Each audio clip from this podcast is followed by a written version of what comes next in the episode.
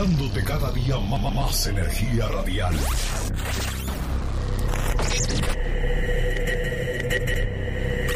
El genio Lucas.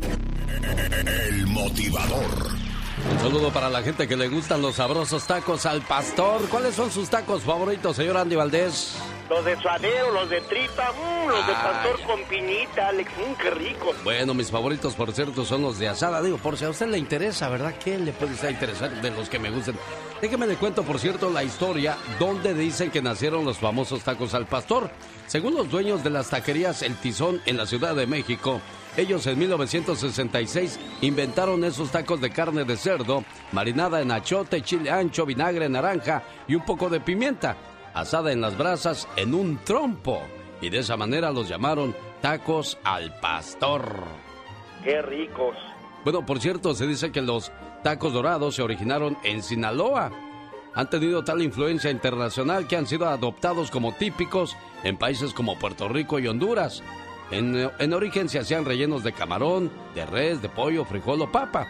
Conforme fue pasando la, la, la historia, solamente se quedaron en frijol o papa para el resto de la República Mexicana. Mientras tanto, en Sinaloa se siguen preparando de camarón con quesito. Son los famosos tacos al gobernador, señor Andy Valdés. Riquísimo, sale con su pico de gallo y su salsita. Mmm, qué sabrosos. Los tacos sudados, hoy llamados tacos de canasta, en su libro Sálvese quien pueda y según algunos historiadores, provienen de San Vicente, Xochizotla, Tlaxcala. De Tlaxcala vienen los tacos sudados o los tacos de canasta, señor Andy Valdés. Oye, Alex, y qué rico cuando andaban en la bici con su canasta y su salsita colgando, mmm, sabrosos. Un saludo para todos los taqueros, señoras y señores. Aquí está otra historia más, pero esta habla de el conejo en la luna, nada que ver con... Bueno, sí, también los, los conejos son sabrosos en tacos, oiga. Hace mucho tiempo, había un mono, una zorra y un conejo. Vivían juntos, como buenos amigos. Durante el día se divertían en los campos y en los prados y por la noche regresaban al monte. Así pasaron varios años. Un día el Señor del Cielo escuchó hablar de ellos y queriendo comprobar su amistad, se disfrazó de un viejo vagabundo y se acercó por aquellas tierras. He viajado por valles y montañas. Estoy cansado y ya me faltan las fuerzas. ¿Me podrían dar algo de comer? Dijo aquel hombre dejando caer su bastón y sentándose a descansar. El mono, aprovechando su agilidad, salió enseguida a buscar frutos de los árboles y se los trajo. La zorra, aprovechando su astucia, le trajo peces del río. El conejo corrió por los campos en todas direcciones, pero no consiguió traer nada. Cuando los tres volvieron, el mono y la zorra se burlaron de él. ¡Ja, no sirves para nada! El conejo se quedó triste y pensativo. Al cabo de un rato, pidió que el mono fuera a recoger leña, y a la zorra que encendiese un gran fuego, lo cual hicieron sin tardanza alguna. Entonces el conejo le dijo al anciano, Señor, como yo no te traje nada de comer, cómeme a mí, por favor. Y se aventó al fuego. Y así, el conejo murió quemado. Al ver esto, el viejo vagabundo comenzó a llorar. Luego golpeó el suelo con su bastón y dijo, Todos merecen mis alabanzas, pues han sido buenos y valientes. Aquí no hay vencedores ni vencidos, pero la prueba de amor del conejo ha sido lo más grande que he visto en mi vida. Y volviendo al conejo a su forma original, llevó el cadáver consigo al cielo y lo enterró en el palacio de la luna. Y desde entonces, en las noches de luna llena, se puede ver un conejo en la luna, gracias al amor y la compasión de Dios. Como siempre, aquí estamos a sus órdenes. 1877-354-3646. Que no se le duerma el gallo. Y despiértese con el show del genio Lucas. Martes, no te cases ni te embarques, mucho menos del programa Te Apartes. Hablemos de los siete trucos que te pueden mantener viva la relación de pareja. ¿eh? Muchas veces nos vamos sumergiendo en la rutina en la falta de atenciones, en la falta de amor al matrimonio y a la vida. Esos son los trucos para mantener viva tu relación. El primero, los detalles son esenciales. Para sorprender a tu pareja no necesitas mucho dinero. Basta con una carta, un chocolate, flores o una cena cocinada por ti mismo para ella. Demuéstrense cariño, es el número dos, el truco número dos. Es sorprendente cómo los abrazos, los besos y las caricias pueden unir a una pareja. Esmérense en su apariencia, no porque ya se casaron, reciba al marido toda greñuda, toda fodonga, y usted, señor esposo, no porque ya se casó, deje que esa pancita comience a crecer, que ya no se arregle cuando esté en la casa, que esté tirándose gases, que esté eructando, todo eso pues definitivamente hace que uno se sienta más desagusto que a gusto con la persona que está conviviendo con nosotros. Mantengan el deseo, es importante tener una buena intimidad que satisfaga sobre todo a los dos y poder hablar de lo que necesitan sin pena alguna. No por nada son pareja. Comuníquense hablando, se entiende la gente. Resuelvan sus problemas con calma. Eviten alzar la voz y hacer comentarios hirientes, aún en los momentos más tensos. Y enfóquense en el problema actual, no comiencen a sacar cosas del pasado porque va a ser cuento de nunca acabar. Por último, el número 7. Recuerden siempre lo bueno. Hagan una lista de las cualidades de su pareja y revísenla cuando sobresalgan sus defectos. Disminuya las críticas y aumente los elogios. Todo sea por un feliz y bonito y sobre todo duradero matrimonio. Digo, yo nomás digo. Señoras y señores, la mañana de este martes nos da mucho gusto compartir con todos ustedes mensajes de este tipo. Rosmarie Pecas con la chispa de buen humor. Seré tu damo de hierro. A ver, Maricelo, ¿qué pasó? ¿Maricelo o Maricelo? Maricelo. Oh, yo pensé que me había dicho Maricela. No, Maricelo, Peca. Porque en caso yo sería Maricelo porque soy niño. No, no, tú eres Maricelo. Porque como yo no soy como alguien que yo conozco que es gallo gallina. Uh, Katrina, ¿qué pasó? ¿Qué pasó? Vamos No, a ver. yo no hablaba de él. Lo que se ve no se pregunta, dijo Juan Gabriel. Claro que no, corazón. Rodrigo a su gorda esposa un poco loco de contento. Le dijo que ahora sí sería todo un monumento. Y la dama su marido preguntó si nueva dieta la libraría de molestias, pues la ropa ya le aprieta. Y él contestó, el inocente a más feliz no poder. Mujer mía, botarás ya tu refajo, como lo has querido hacer. Pues me echaron del trabajo y ya no habrá más que comer. Pobrecita de la señora, Pobrecita. Peca, sí tienes toda la razón, corazoncito bello. Ay, ¿qué le hemos de hacer, señorita Román? Es la vida, corazoncito bello. Aquí yaces y haces bien. Tú descansas y yo también. Es lo que le pusieron en la tumba a un señor, señorita. Así ha de haber sido. Aquí yaces y haces bien. Tú descansas y yo también. Uy, sí. Lo mandó a poner la esposa, Tremendísimo de haber sido, Pecas. A uno que no podía dormir, ¿qué cree que le pusieron en su tumba? ¿Qué le pusieron, Por corazón? fin hallaste solución a tus insomnios. Hasta que al fin te dieron la tierra que pediste, dijo, le dijeron al campesino pobre. Llenos tanques de combustible. Híjole.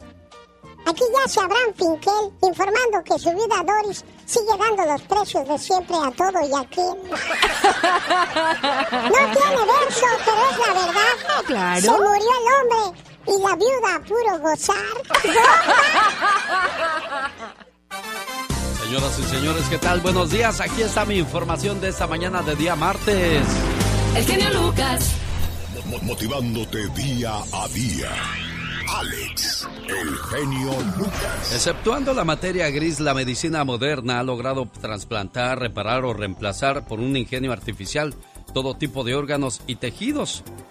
En este esquema del cual le voy a hablar a continuación, nos muestra cuáles son las partes que ya pueden ser reemplazadas sin ningún problema. La córnea, los pulmones, el hígado, los riñones, el intestino, el corazón, el páncreas, la piel y el aparato genital y también algunos huesos. En 1967 el doctor Bernard eh, trasplantó por primera vez un corazón humano. El paciente murió 18 días después a causa de una neumonía, pero comenzaban ya a hacerse los primeros intentos de trasplantes de corazón. El cerebro es la única pieza que aún no está lista para ser trasplantada. No habría especial problemas para cubrir de nuevo las zonas de la piel que mandan o reemplazan válvulas cardíacas. Incluso podría injertarse miembros nuevos en lugar de los daños de forma irremediable, pero ¿dónde está el límite? Eso es en lo que están trabajando actualmente los doctores para poder hacer este tipo de trabajos increíbles, maravillosos y diría yo, milagrosos. Ya que hablamos de salud, un vaso de jugo de naranja al día aumenta el doble o más de hierro en el cuerpo que se necesita. Así es que por las mañanas nada más sabroso que un juguito de naranja. Las madres adoran más a sus hijos que los padres porque recuerdan el dolor con, con el que lo han traído al mundo y están más seguras que los padres que son de verdad de ellas. Sin duda alguna, eso es una cruda realidad. Le cuento más adelante la historia curiosa de un de un señor que mata a su yerno de 16 años porque lo encontró tomando con sus amigos y le dijo, así piensas darle esa vida a mi hija, estás loco y que saca la fusca y que le da sus plomazos. La historia completita más adelante, no se la pierda. El genio Lucas. Omar, Omar, Omar Cierros. En acción. En acción. ¿Sabías que el equipo de los zorros rojinegros del Atlas llevan más de 60 años sin saber lo que es un campeonato? ¿Sabías que en el 2013 el actor George Clooney sorprendió a 14 de sus mejores amigos con un millón de dólares para cada uno? Estos amigos lo sacaron de muchos problemas antes de que se hiciera famoso. Incluso algunos de ellos vivían ahogados en deuda. ¿Sabías que la guerra más corta de la historia fue en 1896? Pues Zanzibar se rindió a Inglaterra a los 38 minutos.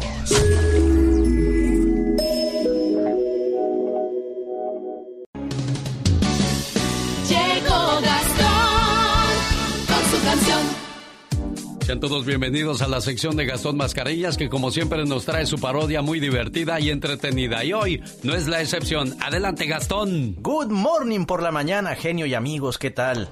No, pues así yo también quisiera estar en prisión. Dicen que el ex astro brasileño Ronaldinho y su hermano, que ya llevan aproximadamente cinco meses de arresto domiciliario en Paraguay, reciben visitas de exuberantes modelos, hacen fiestas, karaokes y uno aquí dice que con libertad pero sin poder salir a ninguna parte ni recibir visitas. ¿Cómo está eso? Yo pensé que quería escaparme de aquí, no quiero.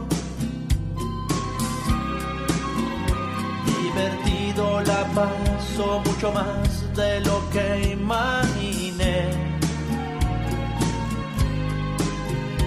He gozado en las noches pues me vienen a visitar. Ya no quiero salir, oh no. Yo pensé que este encierro sería muy triste y solo. Pero lejos de ello modelos me vienen la prisión así sí me trae chiste. Mi hermano aquí conmigo está. No queremos salir, wow, no.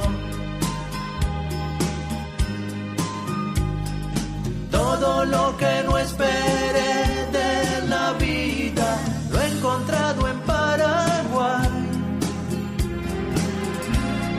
pasado más lindo que en Hawái.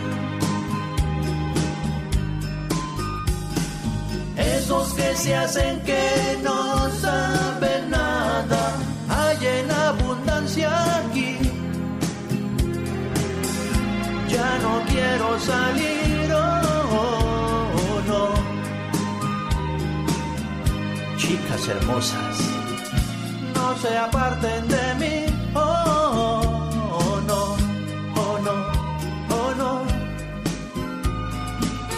Y aunque yo no lo quiera, creo que ya voy a salir de prisión. No quiero salir. No existe grandeza sin bondad ni gente grande sin humildad. Jorge Lozano H. Más adelante, con el genio Lucas. ¿Habrá algún grupo mexicano que llegue a superar los récords que hicieron Rigo Tobar, los Tigres del Norte, Bronco o los Temerarios? Rigo Tobar en Monterrey, Nuevo León, México, donde más de 500 mil almas fueron a mover el bote con él, era en el río Guadalupe. Claro, este baile fue gratis, pero aún así tiene mucho mérito. ¿Qué artista mexicano hoy día puede reunir 500 mil almas, o sea, medio millón de personas para cantar todas sus canciones? Creo que va a pasar mucho tiempo para que nuestros oídos escuchen o nuestros ojos vean eso. Así es que honor a quien honor se merece. Viva el grande, el señor Rigo Tobar. Los Tigres del Norte siempre han sido y serán los reyes de la taquilla en cuestión de la música norteña. Incluso Bronco jamás superó lo hecho por la agrupación. Se dice que los temerarios protagonizaron un baile en el DF al cual acudieron 120 mil personas. Pero eso sí, se sabe que solo 60 mil pagaron boleto, ya que el resto fue totalmente gratis. Los Bookies tienen el récord de taquilla en la Perla Tapatía. En 1986 el grupo vendió 84 mil localidades. También los Bookies en el Coliseo de Los Ángeles reunieron a más de 50 mil paisanos, en donde, bueno, estuvo la Sonora Santanera y algunos otros grupos más. Los Tucanes de Tijuana fueron los reyes de la taquilla en Tijuana. Bronco es adorado en el Estado de México. Y total, que los bailes masivos donde las taquillas han sido millonarias han sido de estos grupos.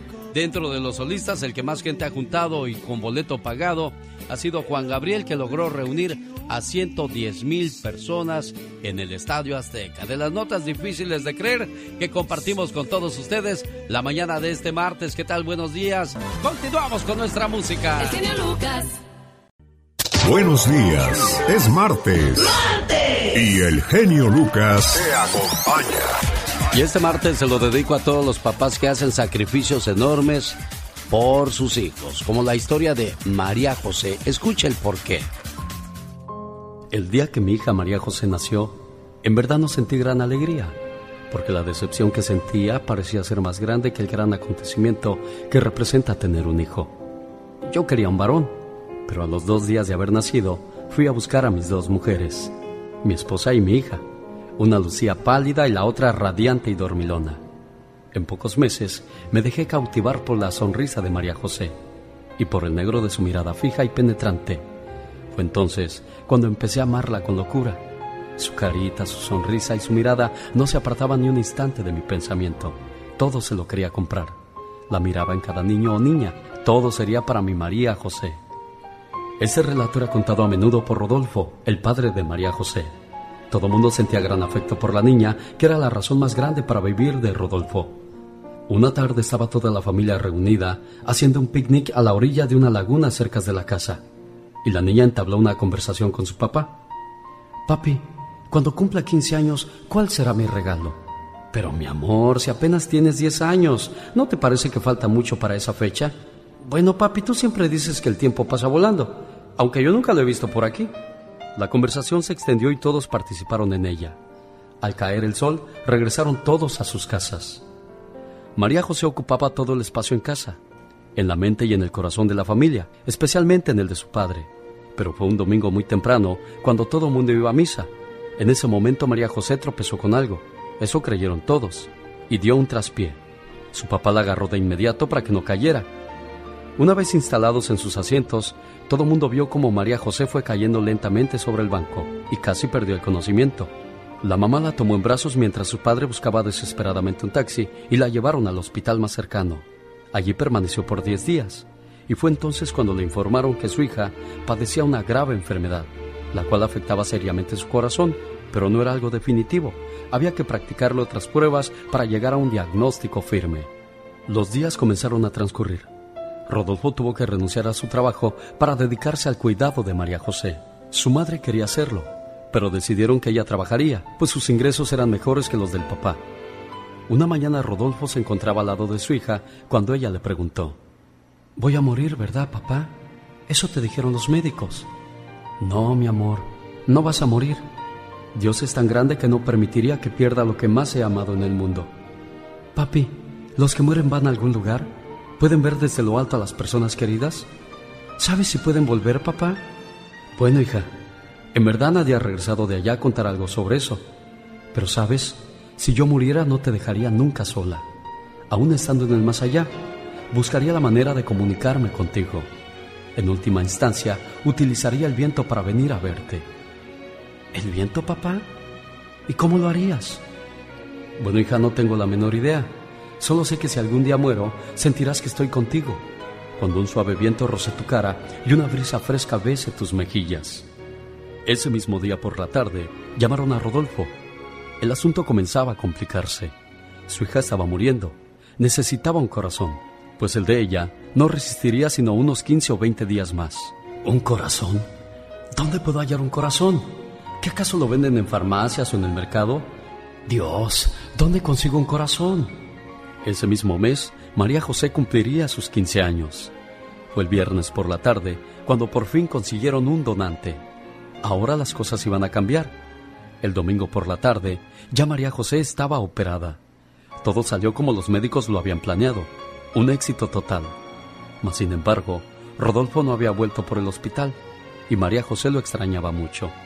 Su mamá le decía que ya todo estaba bien, sería él quien trabajaría para sostener ahora a la familia y que no se preocupara. María José permaneció en el hospital por 15 días más. Los médicos no habían querido dejarla ir hasta que su corazón estuviera firme y fuerte. Y así lo hicieron. Al llegar a casa, todos se sentaron en un enorme sofá, y su mamá, con los ojos llenos de lágrimas, le entregó una carta de su padre. María José, mi gran amor, al momento de leer mi carta, debes tener 15 años ya, y un corazón fuerte latiendo en tu pecho. Esa fue la promesa de los médicos que te operaron. No puedes imaginarte ni remotamente cuánto lamento no estar a tu lado en este momento. Cuando supe que ibas a morir, decidí dar respuesta a una pregunta que me hiciste cuando tenías 10 años y la cual no respondí en ese momento. Hoy decidí hacerte el regalo más hermoso, el regalo que nadie jamás ha hecho. Te regalo mi corazón, te regalo mi vida, mi vida entera sin condición alguna, para que hagas con ella lo que tú quieras. Vive, hija, te ama tu padre. Al terminar de leer la carta, María José lloró todo el día y toda la noche. Al día siguiente fue al cementerio. Al llegar se sentó sobre la tumba de su padre. Lloró como nadie lo ha hecho. En ese momento las copas de los árboles comenzaron a moverse suavemente. Cayeron algunas flores y una suave brisa rozó las mejillas de María José. Ella alzó la mirada al cielo y sonrió sintiendo a su padre a su lado. En ese momento se levantó y caminó rumbo a su casa. Como lo ven, el amor de un padre es tan grande que no le importa morir por lo que más quiere en la vida, sus hijos. Papás, seamos sabios como el silencio, fuertes como el viento y útiles como la luz. De esa manera les saludo la mañana de este martes. ¿Qué tal? Buenos días. Yo soy. El genio Lucas. Humor con amor. Rosmarie el Pecas.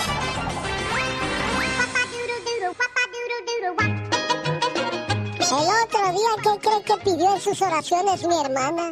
¿Qué pidió en sus oraciones tu hermana? Por favor, Diosito, si no puedes hacerme adelgazar, entonces haz que engorden todas mis amigas. Oye, Espequitas. ¡Mande, señorita Roma! Como la muchacha, ¿no? Que llega un abogado, pues, con mucho billullo a su casa. Y entonces él decía que buscaba una mujer que supiera cocinar súper delicioso.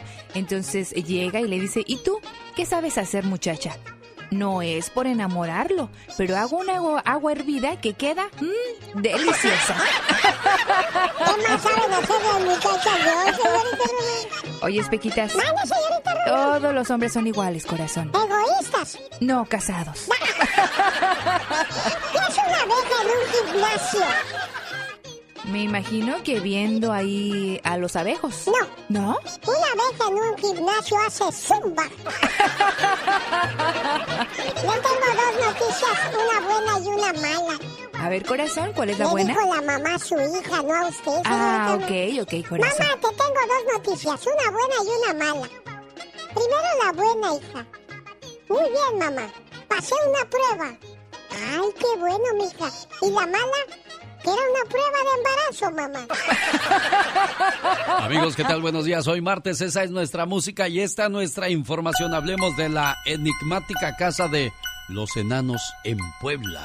Ay, pero qué miedo. En el número 1702 de la Avenida Juárez se encuentra una de las casas más famosas de Puebla, la enigmática Casa de los Enanos. Las historias en torno a esta casona porfiriana son varias. Una de ellas cuenta que dos hermanos se enamoraron y tuvieron hijos deformes, todos ellos de corta estatura, los cuales paseaban por los jardines, por lo cual para que la gente no los viera, cubrieron con lámina las rejas que rodea la casa. Otra historia cuenta que una familia que habitaba esa casa tuvo una hija deforme, quien al asomarse espantaba a la gente razón por la cual cubrieron toda la casa con rejas y ventanas, las cuales aún permanecen cubiertas. Ay, pero qué horror. La historia de la Casa de los Enanos comenzó en 1890 cuando los Jacopello, una familia de origen italiano, compró el terreno de 1500 metros cuadrados. En la arquitectura de la casa destaca la parte superior que cuenta con una pieza dorada, la cual fue traída desde Francia, fíjate. Ay, pero qué bárbaro, imagínate nada más. Los Jacopello habitaron la casa hasta que una de sus hijas se suicidó en un despacho por lo cual tuvieron que vender la propiedad porque no quisieron cargar con los recuerdos y dicen que hay cada historia en esa casona que para qué te cuento, criatura. Ay, imagínate, yo tengo las patas como de chicle, helada, helada como paleta. Sí, es que hay muchos lugares donde asustan y bueno, pues uno no quiere creer en esas cosas hasta que la ve con sus propios ojos. Hay espíritus de de algunas personas que no murieron en paz o, o de repente pues hay almas por ahí vagando y penando, por el mundo. Ay, no, pero que me he hecho, pero me he hecho, me he hecho. No, que compórtese como macho, ándele. no, no, no, es que no me puedo comportar con esas historias escalofriantes. Historias difíciles de creer, pero... Ciertas. Yo digo que intenso.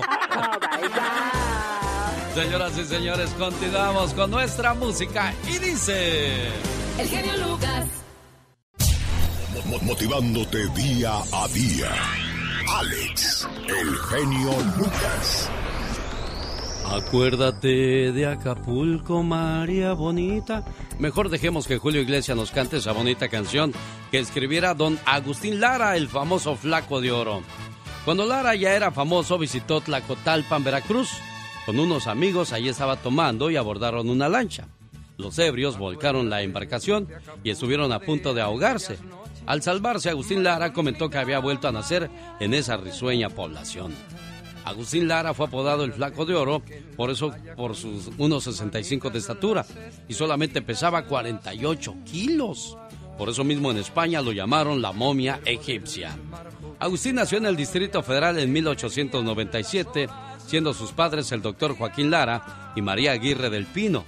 Pero cuando Lara ya era famoso, visitó Tlacotalpan, Veracruz, en compañía de unos amigos, y bueno, ya escuchó usted lo que pasó en ese momento.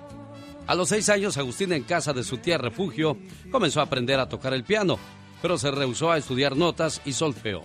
El famoso músico Ricardo Castro, al escucharlo, dijo: Este chico no debe aprender a tocar piano, porque ya sabe tocarlo. Cuando Agustín asistía a la secundaria, su padre huyó para no ser encarcelado por motivos políticos. Agustín, para mantener a su familia, se hizo pianista en un prostíbulo famoso, mintiéndole a su familia al decirle que trabajaba de noche en las oficinas de telégrafos. Su padre regresó y lo metió a la fuerza al colegio militar. Lara no soportó la disciplina, abandonó el colegio y riñó con su padre, quien lo corrió de la casa. Agustín tan educado y sensible para mantenerse trabajando, tocando en casa de citas, conviviendo con las prostitutas y los explotadores, el alcohol y la droga. Bueno, pues de esa época ingrata salieron sus canciones conocidas como Pervertida, Aventurera, Cortesana, Noche de Ronda y muchas más. En 1927 su celosa amante casi lo degüella de un abajazo, haciéndole una herida en la parte inferior de la cara, la cual era de 8 centímetros de largo. Chorreando sangre lo llevaron al hospital, donde el pasante médico Ortiz Tirado, más tarde famoso médico y cantante, contuvo la hemorragia, salvándole la vida y desesperado al verse marcado en la cara, Lara se fue a Puebla, donde trabajó como pianista en una casa de citas. De las, de las historias bonitas e interesantes para compartir con todos ustedes en esta preciosa mañana, les saludo con todo el gusto del mundo, con algo de el famoso Agustín Lara. El genio Lucas. Con la radio que se ve. Dicen que cuando no podemos dormir es porque estamos despiertos en el sueño de alguien más. A lo mejor tu novia Arturo se enoja porque no la dejas dormir, nomás te la pasas pensando en ella y por eso se enoja de todo. ¿Verdad que sí? Oye Arturo, ¿cuánto tiempo llevan de novios? Ya tenemos como un año. Un año. Pero dices que ahorita andan medios entre azul y buenas noches porque se enoja ella de todo y eso. Exactamente. Pero, ¿qué es lo que más le molesta? Ah, pues eh, eh, hace poquito andábamos allá en Los Ángeles, en la playa, y nos fuimos a caminar para allá y no sé, nomás como que andaba, anda estresada, no sé, por el trabajo. Ah, y tú quieres ponerle un mensaje. yo le ayudo en todo, le digo, no te preocupes, si no tienes dinero yo te pongo poquito y ya. Ajá, ¿y si le pones? hemos tenido una buena una buena relación, nomás que pues las amigas a lo mejor le dicen, él está lejos de ti, no sé, no sabes si anda con otra muchacha o no, pero siempre yo he tenido el respeto hacia ella yo. ¿Y tus amigos no te dicen, eh, andas lejos de ella, no será que anda con otro muchacho? Exactamente, sí me dicen, pero como ella me dice, tú tienes que tener confianza en mí. Híjole, bueno. ¿Y cuál es tu plan con ella, Arturo? Pues la verdad, mi plan con ella es, pues, formar una familia. Como ella, pues, tiene un hijo, le digo, yo no no importa si tienes un hijo, yo te, yo, te puedo ir con él y todo, como una familia, pues. ¿Cuántos años tiene ella, Arturo? Ella tiene 28. ¿Y tú? 32. No, pues ahí está. Oye, pero si pues contigo lo tiene... Ya, le, ya, le, mandé mariachi, le mandé flores y todo. No, ¿estás bien enamorado, Arturo? sí. Bueno, no te vayas, quédate en la línea ahorita. Laura, tómale su información a Arturo y a, y a su novia y él quiere que le hablemos más o menos como a las 9 de la mañana. Claro, con todo el gusto del mundo lo haremos, señoras y señores. Ahora. Andy Valdés, en acción. Llegó el baúl de los recuerdos desde Santa Bárbara, California. Señoras y señores, Andy Valdés nos cuenta qué era lo que pasaba en 1987 en la televisión, señor Andy Valdés. ¿Cómo estás, mi querido Alex? Te saludo con todo el gusto del mundo. Familia, ¿cómo están? En ese año, Gaspar Enaine pues triunfaba con su programa de las aventuras de Capulina al lado de Tinieblas y Alushi Alex, este pues duendecillo que se inventó para el programa de Capulina, pero después trascendió a los cuadriláteros, ya que hicieron su personaje como mini luchador también. Y bueno, ¿cómo olvidarnos que con esta pues serie de televisión pues lanzaban a Tinieblas al lado de Capulina, Alex, y cabe destacar que las aventuras de Capulinita pues se, seguían vendiendo, vendiendo la mini revista que hizo Capulina, Capulinita también, y bueno, pues imagínate en esa serie de televisión, ahí trabajaron también Lina Santos, estuvo Alicia Encinas, Rosalía Chagoyán con el gran rey de la comedia blanca, mi Alex. Esto pasaba en 1987, mientras tanto en 1974 debutaba una cantante que hasta el día de hoy sigue siendo de las consentidas del pueblo, señor Andy Valdés. Sí, señor, la gran señora, la señora Yolanda del Río, y bueno, cabe destacar que ella nació como hija menor de, cuatro, de cuatro niños. Se inspiró a una edad temprana por los famosos cantantes de ranchera de la edad de oro de Lola Beltrán, Lucha Villa o Amalia Mendoza. O sea que ella las escuchaba en la radio y doña Yolanda con un cepillo comenzaba a imitarlas, Alex. Así es que en 1974 pues ya salía a la escena musical. Después vendrían las películas que, que filmó doña Yolanda y se convertía en toda una estrella musical. Hasta el día de hoy la seguimos escuchando y bendito sea Dios que sigue viva doña Yolanda del Río, mi Alex. Bueno, aquí la seguimos recordando con mucho cariño, como siempre, a la de Hidalgo, la señora Yolanda del Río. En el año 2011, ¿qué pasaba con el exfutbolista Nacho Flores, señor Andy Valdés? Fíjate que muy triste, Alex, porque Nacho Flores, de las figuras emblemáticas históricas de Cruz Azul, siendo un elemento, pues que siempre estuvo allí, ¿no? Jugando para ese, ese equipo, Alex, cabe destacar que de los hombres de hierro al lado del gran, eh, junto a Héctor Pulido, pues los, los llamaron así. Pero imagínate, en el 2011, un día como hoy, era asesinado a tiros mientras viajaba en su camioneta en la carretera México-Cuernavaca. Hasta el momento, hasta el día de hoy, imagínate, no se sabe quién o quiénes le dispararon a este gran pues futbolista Que dejó su huella en el Cruz Azul y vaya que nunca quiso jugar con otro equipo, Miguel. Han de haber sido del América porque en aquellos tiempos nunca nos ganaban. sí, pues sí. De, seguro. Bueno, señor Andy Valdés, que tenga un excelente día y vamos a hacer una trivia para la gente del Cruz Azul, que por cierto en estos tiempos ya agarraron rachita, 17 partidos sin perder. Esta es una trivia en el show de Alex, el genio Lucas. ¿Qué decimos? ¡Gol! ¡Golazo de Cruz Azul! La máquina de forma legal y justa gana. Para formular un reconocimiento al Club de Fútbol Cruz Azul AC por la obtención del campeonato de la Liga de Campeones de la Confederación de Fútbol del Norte, Centroamérica y el Caribe. Año en el que se fundó el Club de Fútbol Cruz Azul. A. 1933. B. 1927. C. 1929. ¿En qué año fue eso? Vamos a saberlo de una vez, señoras y señores, acerca de esta historia de la máquina celeste del Cruz Azul. ¿Cuál es la respuesta? Vamos a escucharla. Y también ya viene Pati Estrada en cuestión de segundos. Mientras sabemos qué era lo que pasaba con el Cruz Azul en aquel entonces y cuál es la respuesta a la pregunta que nos acaba de formular el señor Jorge Arturo Luján desde Guadalajara, Jalisco, México. Estamos de regreso con la respuesta a nuestra trivia anterior. Año en el que se fundó el Club de Fútbol Cruz Azul. A. 1933. B. 1927. C. 1929. Respuesta. B.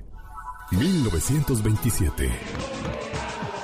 El equipo del Cruz Azul inició sus funciones a partir del 22 de marzo de 1927 en el terreno amateur. Fue Guillermo Álvarez quien llegó a ocupar la presidencia de la compañía que bajo su dirección adoptó la razón social de Cooperativa Cruz Azul.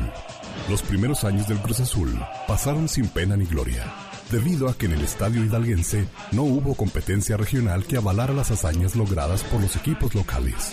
Sin embargo, estuvo plagado de grandes éxitos en el terreno verdaderamente amateur, ya que pudo competir con equipos de segunda fuerza del Atlante, Marte, Necaxa, Asturias, España y del América.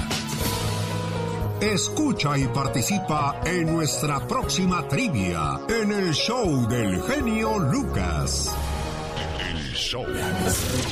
¿Eh? Lo recomiendo mucho. Muy bueno. Muy bueno. Excelente. El show es bueno. Muy buen show. Pati Estrada. En acción. Oh, ¿y ahora quién podrá defenderme? No, hombre, con esa música de los Joe parece que ando bailando samba allá en Brasil. Un saludo para la gente que pues ha ido a los carnavales y se la pasa muy bien. Esto sucede en el mes de febrero cuando ya está a punto de llegar la Semana Santa. ¿Cómo está Pati Estrada? Buenos días. Hola, ¿qué tal Alex? Muy buenos días. Pues haciendo nuestro carnaval desde el rinconcito donde vivamos, que no baje la guardia y, y siéntese bien, amaneció, está respirando, está con salud.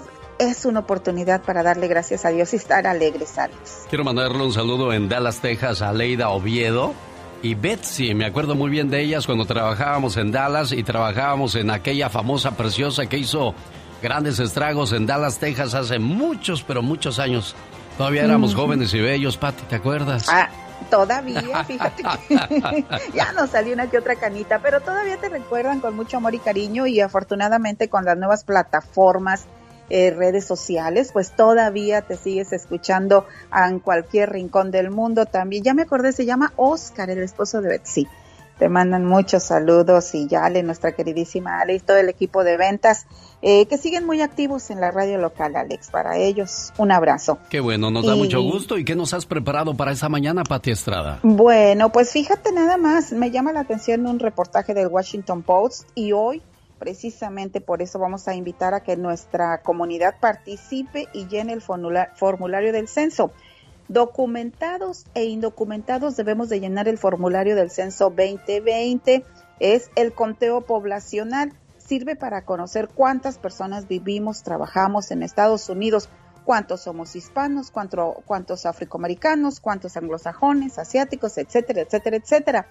Un conteo puntual y exacto del censo, escuche usted, ayuda al gobierno a destinar fondos federales para mejoras en nuestra comunidad, escuelas, centros de salud pública, carreteras, etcétera.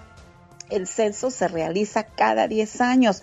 Hoy hacemos el énfasis en este tema, Alex, porque un reporte del diario Washington Post indica que expertos y líderes de la comunidad advierten que la decisión de la administración Trump de terminar con el conteo poblacional antes de lo programado, es decir, estaba programado para que se terminara de contar a la población en octubre, pues ahora va a terminar en septiembre. Esto podría afectar grandemente a nuestras comunidades afroamericanas y latinas en todo el país. El censo estaba previsto, como lo mencioné, para octubre, pero pues además con la pandemia y todo este relajo del presidente Donald Trump que quiere que se termine antes de tiempo, pues bueno, pues va a afectar a nuestra comunidad. Si no contamos bien cuántos somos, tendríamos como resultado graves consecuencias en relación a fondos federales y en representación política en nuestros distritos. Obvio que no queremos eso. Los lugares en donde hay una baja participación del censo, escuche, es en el Valle de Texas y en el Bronx de Nueva York.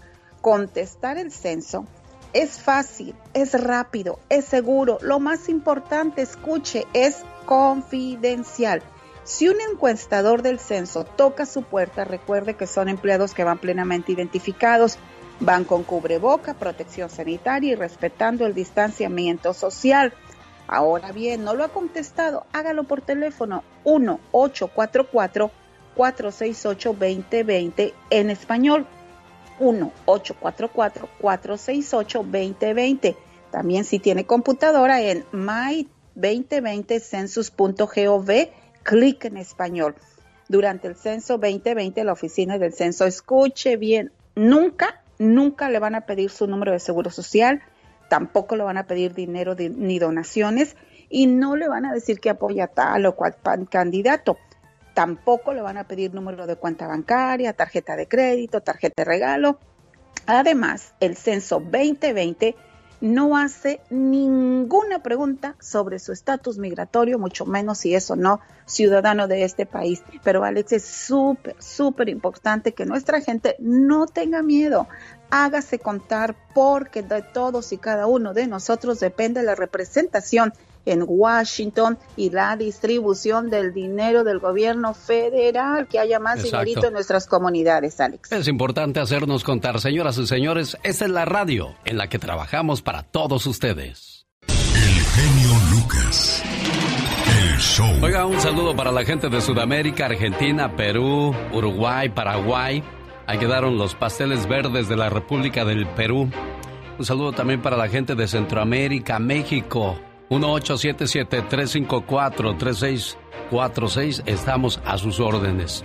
Un saludo para el señor Luis. Dice, genio, ¿le podrías poner un mensaje por favor a mi esposa? Tiene tres meses que nos peleamos y desgraciadamente me tuve que salir de la casa, pero pues yo extraño a mis hijos, la extraño a ella. No, no va a contestar la llamada, pero sé que te escucha cada mañana. Soy Luis, ella ya sabe quién le manda este mensaje. Hola, amor. Porque sigue siendo mi amor, por eso te escribo esta carta. Porque en estos días que hemos estado separados, no he podido hacerme con tu ausencia, ni vencer los recuerdos, ni mucho menos olvidarte. Tengo que reconocerlo. Te quiero más de lo que pensaba. Me haces falta más de lo que pensaba. Han pasado los meses y sigo necesitando de tus abrazos, tus besos, tus pasos, tu silencio, tus sonrisas Sigo necesitando todo eso a mi alrededor, porque si no lo tengo, me faltan las fuerzas, me falta la ilusión. Quiero volver a casa, quiero volver a ti. No sé si ya has rehecho tu vida, no sé si mi propuesta de volver te llega en mal momento. No sé si quieres saber algo de mí, o quizás nada. Pero, ¿sabes? Tenía que decírtelo, que quiero volver a intentarlo. Quiero empezar de nuevo, de una forma distinta pero con el mismo amor con el que empezamos la primera vez. Me gustaría terminar esta carta con una disculpa y una promesa. Una disculpa por haber renunciado a nuestra relación y no creer que se podía salvar. Y una promesa de no volver a perder el hilo, ese hilo que nos une, nos une hoy y para siempre. Porque hoy estoy más seguro que nunca de cuánto te quiero. Déjame volver a casa, amor.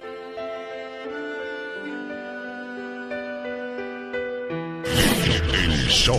Ok. Tu programa nos pone en cualquier estado de ánimo. El show del genio Lucas.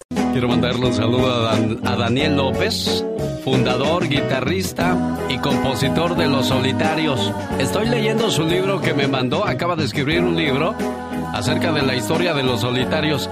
Dice que cuando llegó Agustín Villegas al grupo de Los Solitarios, el que era el cantante en aquellos días se enojó y no le quiso prestar el micrófono. Dijo, no, si quiere cantar que él se compre su micrófono. Y dice, y nos fuimos a la tienda a sacar uno a crédito para, para que Agustín pudiera cantar, lo que es la envidia muchas veces de la gente, ¿no, criatura? Dios santo, qué bárbaro. Im- Imagínate. Ah, no, no, no, más. espérame, espérame, espérame. Tú no puedes hablar con mi micrófono, cómprate el tuyo. ¡Qué bárbaro! Un, dos, tres, cuatro. Luego invitaré a Daniel para que nos cuente más de su libro y usted pueda leerlo. Es una historia muy, muy inspiradora porque él vivía solo con su mamá y sus hermanos. Y pues como muchos de nosotros, ¿no? Huimos de nuestro país porque pues queremos huir de la pobreza, de la necesidad y queremos tener algo, queremos ver qué se siente tener una casa, qué se siente tener unos zapatos nuevos, qué se siente pues estar en paz, digo, ¿no? Exactamente, bien hermoso. Señoras y señores, niños y niñas, atrás de la raya porque va a trabajar. Esta es la chica sexy. Buenos días. Si mi belleza les ofende, ¡ay! le pido mil disculpas. ¡Ay! ¿Quieren más? A veces me caes bien gorda. Y no te, de- no te deseo ningún mal, pero ojalá cuando te estés pintando las uñas te dé comezón atrás. Oye, a propósito de atrás, en- eh, le mando un saludo a la gente de Tijuana, Baja California, donde el turismo sexual no para a pesar de la pandemia. Ay, no puede ser, qué horror. Te arriesgas si eres comerciante, pues porque tienes que salir a vender tus cosas al mercado, o taxista, porque pues no puedes parar de, de hacer ese trabajo.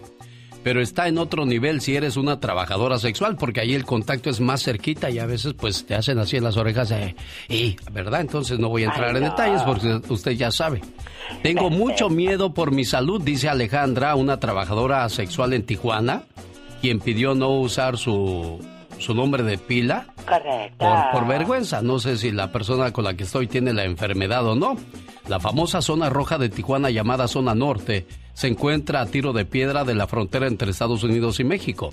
Mujeres con vestidos cortos y tacones altos están paradas a lo largo de las aceras en la calle principal, la famosa Coahuila, haciendo señas a grupos de hombres para que gasten algo de tiempo y dinero en ellas. Correcto. Los enormes clubs de striptease, algunos con hoteles ahí a un ladito. ¿Por qué tendrán el hotel ahí a un ladito? Para mejor comodidad. Ah, por si se cansan, se vayan a dormir los señores. Ah, qué bueno, me da gusto que... ¿Cómo pensaron los dueños de esos hoteles? Ay, pobrecitos, salen muy cansados de la pupila aquí para que descansen, ¿verdad? Exactamente. Eh, Muchos atienden, muchas mejor dicho, atienden específicamente a los miles de norteamericanos que cruzan la frontera desde California cada mes y a veces hasta cada semana en búsqueda de algún tipo de diversión que no se puede encontrar legalmente en Estados Unidos. ¿A poco sí será eso ahí en Tijuana, Tom? Ah, no, no, no, claro que sí. El, gobierno de México cerró su economía a finales de marzo. Los negocios no esenciales se vieron obligados a cerrar. Incluso en el estado de Baja California, donde Tijuana es la ciudad más grande, pues se cerraron muchísimos negocios y mucha gente se quedó sin trabajo. Eso significó que todos los clubs de striptease, bares, hoteles sexuales e incluso las trabajadoras sexuales en la calle se vieran obligadas también a cerrar su negocio. La frontera terrestre entre Estados Unidos y México también se cerró a viajes no esenciales. Todo con la intención de, pues, eh, ralentizar la propagación del virus. Pero en un reciente viaje de reportajes o de reporteros a Tijuana quedó muy claro que la industria del sexo no es tan vibrante como antes de la pandemia. Hay mucho sexo a puerta cerrada, mucha gente que sigue haciendo su negocio a escondidas. Y pues ahí está la pandemia que se sigue extendiendo, pues por no tomar medidas de seguridad, tú. Ay, sí, qué horror, Dios santo, de plano. A ver, a ver, a ver, yo quiero saber algo. Tú fuiste este fin de semana a Tijuana y ahora te sientes mal. ¿Qué andabas haciendo, criatura del Señor? Ah, no, no, no, yo andaba ya haciendo mis cosas. Muy buena niña que me porté. ¿Qué compraste? compré unas vitaminas, Ah, ok. compré cositas así para mi cuerpecito hermoso, así Mm. que todo bello. Bueno, pórtate bien, pórtate bien. Bien portada la niña. Si no, como dicen los papás, te va a llevar, te va a llevar el, el viejo del costal. El cucuy. No, ya no puede llevarte, ya no está aquí. Ah, no, no, sí, sí, cierto. El coco. Amigos, amigas, buenos días, son los rieleros del norte. Oiga, el día de ayer puse un post en Instagram que dice, quédate con quien sabe lo que tiene cuando te tiene. Porque si ya no te besa, ya no te abraza, ya no es detallista, entonces pues quizás es hora de decir adiós. Muchas gracias a la gente que, que responde a mis mensajes, como Manuel Ochoa. Genio, saludos desde Tucson, Arizona. Gaby Carrillo dice, exacto, así deben de ser las cosas. José Baldovines, wow, tienes toda la razón, genio. Aurora Martín 51, Lupita Acevedo, gracias por estar conmigo. Josie Baldovines, les agradezco enormemente sus comentarios. Síganme como arroba genio Lucas en Instagram. Quiero mandarles saludos en el día de su cumpleaños a Romana Medrano en Oregon. Su esposo Alejandro la quiere mucho y le desea felicidades en su vida. Qué bueno que no tienen diferencias porque ellos son felices. Un hombre fue a visitar a un sabio consejero y le dijo que ya no quería a su esposa, que pensaba divorciarse de ella. El sabio lo escuchó, lo miró a los ojos y solamente dijo una palabra, ámala. Y después el sabio cayó. Pero es que ya no siento nada por ella, señor. Ámala, volvió a repetir el sabio. Ante el desconcierto del señor, después de un oportuno silencio, el sabio agregó lo siguiente. Amar es una decisión, no un sentimiento. Amar es dedicación y entrega. Amar es un verbo, y el fruto de esa acción es el amor. El amor es un ejercicio de jardinería. Arranca todo lo que te hace daño, prepara el terreno, siembra, sé paciente, procura, cuida, mantente preparado porque habrá plagas, sequías o exceso de lluvias, mas no por eso abandones tu jardín. Ama a tu pareja, es decir, acéptala, valórala, respétala, dale afecto y ternura, admírala y compréndela, pero sobre todo, ámala. La inteligencia sin amor te hace perverso, la justicia sin amor te hace hipócrita, el éxito sin amor te hace arrogante, la riqueza sin amor te hace avaro, la pobreza sin amor te hace orgulloso, el trabajo sin amor te hace esclavo, la fe sin amor te hace fanático, la vida sin amor no tiene sentido. En pocas palabras, el amor es como un pájaro en la mano. Si lo aprietas despacio, se te puede escapar, pero si lo aprietas demasiado, lo puedes matar. Pero qué bueno que ustedes tienen buena comunicación, se quieren y no tienen ese tipo de diferencias. Eh, Romana Medrano, buenos días. Buenos días, genio Lucas Felicidades en su cumpleaños. ¿Dónde nació Romana? Guerrero. Muchas felicidades, saludos a la gente de Guerrero. Aquí está la paisana feliz de ser saludada por su señor esposo Alejandro. Ahí está tu esposa Alejandro. Muchas gracias, genio, y pues le quiero decir que la quiero mucho y la amo. Y no quería contestar el teléfono. Ah, no, por eso Pero, puso a- una sorpresa de que yo le preparé ayer y pues le quiero decir que gracias a Dios por ponérmela en mi camino y le deseo todo lo mejor y, y espero seguir a su lado hasta que estemos viejitos. No, y ese muchacho te quiere mucho, Romana. Sí, gracias, genio Lucas. Yo también lo quiero mucho y lo amo y es un buen hombre. Oye, pero ¿por qué no querías contestar el teléfono, Romana? No, porque yo pensé que como yo hace un poco empecé un negocio de limpieza Ajá. y no sé mucho mucho inglés, pero gracias a Dios lo poco que sé pues me ha ido un poquito bien y yo pensé que era de negocio porque es dice Salinas, California y como muchos se están viniendo para acá, mucha gente güera y Sí. dije, "Oh, pues a lo mejor es de negocio. Es un negocio, ¿verdad? Bueno, pues te deseo mucha suerte en tu negocio, que ese sea tu regalo de cumpleaños. Muchas llamadas de gente que quiera que le- les limpies la casa o la oficina, ¿eh? Sí, gracias, genio Lucas. Ay, estoy emocionada. Cuídate mucho, preciosa. Complacido, Alejandro. Muchas gracias, genio, y y que seguimos en contacto y ya que estamos al aire, ojalá y Dios quiera, este, pueda entrar para ahora en septiembre, cumplimos tres años de casados. Aquí estaremos con todo el gusto del mundo atendiendo su llamada. Señoras y señores, ya llegó. El genio Lucas presenta el humor negro y sarcástico de la diva de México. Ay, qué bonito es estar enamorado y bien correspondido, Diva. Ay, qué bonito, pero qué mal cuando los compañeros de trabajo te quieren hacer una brujería. Ah, caray, ¿y eso, Diva? Sí. Cherlín, la artista, Sí. le dijo al brujo: Quiero que le hagas una brujería a Andrea Legarreta, porque anda diciendo que José Luis de Río Roma y yo estamos esperando bebito, que es el papá del niño. Que un día Cherlín le habló al brujo y le dijo: Quiero que sales a esa Así Eh, le dijo, convento, Diva. Tal por cual. Dijo así como dijo Alfredo Adame, es una... Ay, ay, ay. O sea que Andrea Legarreta algo ha de tener para que todo el mundo le ande echando cizaña. Y espérese, el brujo dijo, yo no le hice daño a Andrea Legarreta, no le hice brujería. Lo que sí hice es levantar una denuncia en contra de Cherlín, porque Cherlín mandó golpear al brujo Alex. Porque Ay, ay, ay. les... y- Pues esas son mujeres de armas tomar, Diva, Y- cuidado. Y los pelados que lo golpearon, dice que le decían, esto es porque andas diciendo quién es el papá del niño de Charlín, pum, pum. O sea, en película de esas de las... De, las, ¿cómo De Mario? Almada. De Mario Almado de las rumberas, genio. Ah, oh, sí. Que te golpeaban los gángster, ¿verdad? Pum, pum, así. Así se me figura. Ay, pues ese es el mitote, chicos. ¿Cómo están? Aparte, agárrense, 39. Te voy a, hacer un descuento de la casa. La doy en 43 millones, pero te la dejo en 39. ¿Y eso? La casa de Ninel Conde se vende en México. 39 millones está pidiendo.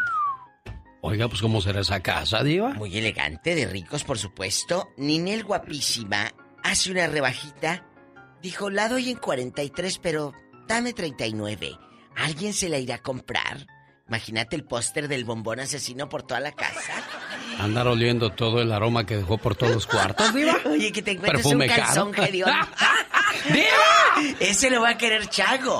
Ese lo va ¿Ah, a querer sí? Chago. Eh, ¿Usted cree que es de esos mañosos que anda oliendo las Sí. cosas, Diva? Sí, sí, sí, de ser de esos viejos locos. Oye, agárrense, que lamentablemente eh, esta, esta noticia a mí me partió el corazón anoche que la leía de la señorita Yuridia, una gran cantante, una muchacha que se ha partido trabajando desde un concurso y no ha parado. Ahorita está deprimida. Dicen que abandonó las redes sociales porque la gente le empezó a hacer bullying por su sobrepeso. Le decían gorda y dice hacían mofa y memes No, de su no se vale, sobrepeso. no No, se se, vale. Pero Eh, es que, no mire, se Diva, vale, yo, le, Yuridia. yo le voy a decir algo, Diva. Mande. Aquella gente que te critica, ¿ya se miraría a un espejo? Es lo que le iba a decir. Es, mira, el otro día leía eh, eh, que decía, si alguien está gordo, tú no le digas, oye, estás gordo. Esa gente tiene espejo en su casa. Claro, ya sabe. Ya sabe que está gordo. No es necesario. Oye, traes una espinillota en la cara. Ya me la vi. ¿Pero qué quieres que haga? Pues hacerte sentir mal es lo único que quieren, Diva. Humillarte, hundirte en lucha villa, pero tú dile como lucha. Tú a mí no me vas, me vas a a hundir. Así dile a mí. Tú a mí no me hundes, tú a mí no me Ay, hundes. Ayer ¿Qué pasó, Diva? les contaba de Belinda y, y Nodal que... Sí. Diva, más obvio no puede ser si se quieren esos Sí, muchachos. quiere que, que más obvio, hasta producción y todo, que aquí traigo fotos. ¿Quieres ser mi novia? Le puso el ridículo en la orilla del mar. Eso lo mandó a hacer TV Azteca. ¿Tú crees que a Nodal se le va a alcanzar? Ay, no, Ay, no, eso sí ya es más armado que... No, Es- mira, eh, las fotonovelas de Joaquín Cordero y Valentín Trujillo y Alicia Encinas se quedan cortas. Sí, Eh, sí, la sí, verdad, es como las Es mucho fotonovelas. pancho, eso ya no es amor, ya es No, mucha no, publicidad, Diva. Romántica y espectacular, dice la revista. Fue una noche mágica a la orilla del mar y con fuegos artificiales. Jesús bendito. Imagínate el cuetal. El cuetal y Belinda llegando y fotos. ¿Te desconcentran los cohetes, Diva? Al rato de mí se acuerda. Me mocho el pescuezo, dice Diva. mi tía Norma. Van a hacer el reality de Belinda y Nodal. De mí te acuerdas. ¿Será? Bueno. Ay, échate ese trompaluña. Lo pronostica la diva de México. Al rato vengo. En Instagram, quiero seguirla. ¿Cómo la encuentro, diva? Ay, subí una foto de Nodal a Instagram ayer. que calza grande. ¡Diva! Arroba la diva de México, rápido. Y hoy es el último día para mandar el retrato. Eh, eh, el dibujo de la diva de México en mi Facebook, la diva de México Radio. Radio. Radio. Porque te puedes ganar 250 dólares. Dale me gusta. La diva de México Radio. No te vayas, Sergio Ramírez. Ahorita platico contigo y la Catrina y adiós a la diva de Adiós. México. Un, dos, tres, cuatro. ¿Qué pasó? ¿Qué me decías? Se busca Ah, ¿se busca qué? millonario. ¿Millonario? Ah, Se busca un millonario a punto de morir para una relación seria. Sergio Ramírez dice que ¿qué fue lo que compraste en Tijuana, Baja California? Vitaminitas. Vitaminas. A ver, Sergio, descubre. Tú viste a la Catrina ya. buenos días, mi hermano. Buenos días, Sergio. Mira, yo no sé por qué la verdad, este, la Catrina no te dice que la miramos allá en Puebla y este en, en Toluca. En Puebla y en Este, Toluca. Íbamos, íbamos caminando mi esposa y yo y luego la divisamos, la miramos, muy bien pintadita y todo y parece una avispa. Ey, Pero ¿sabes qué andaba comprando, genio? ¿qué andaba comprando, Sergio? Mira, compró como cuatro kilos de chorizo. Y luego la andábamos siguiendo y agarró como 10 kilos de camotes. Le dije, "Mi esposa, dice, ¿por qué anda comprando tanto? Pero ¿sabes qué es lo que se me hizo algo curioso? ¿Qué fue, Traía Sergio? tu estampa, tu estampa del genio Lucas y la diva. Y traía una bolsota, mi esposa me dijo, mira, esa bolsa ha de haber costado como 500 dólares. Y pues sí, pues la diva se la compró. No sé por qué es Pero te guapísima y de mucho verdad. dinero. Di la verdad entonces, criatura. verdad. Ándale pues, Sergio, qué bueno que la descubriste. A ver tú, ¿por qué me andas mintiendo? ¿Qué vitaminas? Santo, Me balconearon, qué horror.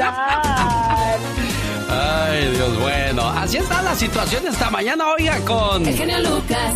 Omar, Omar, Omar Cierros. En acción. En acción.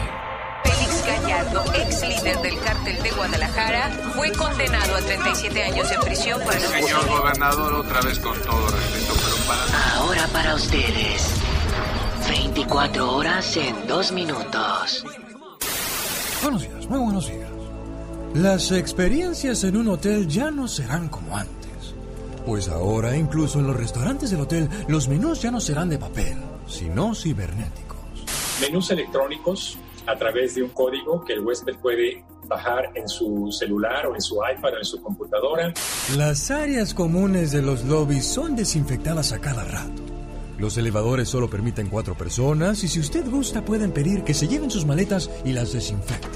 Un huésped que le deja su equipaje a un botones, el mismo botones que usará una mascarilla, tendrá toallitas de higiene para poder limpiar el equipaje. Las camas solo contienen las almohadas necesarias.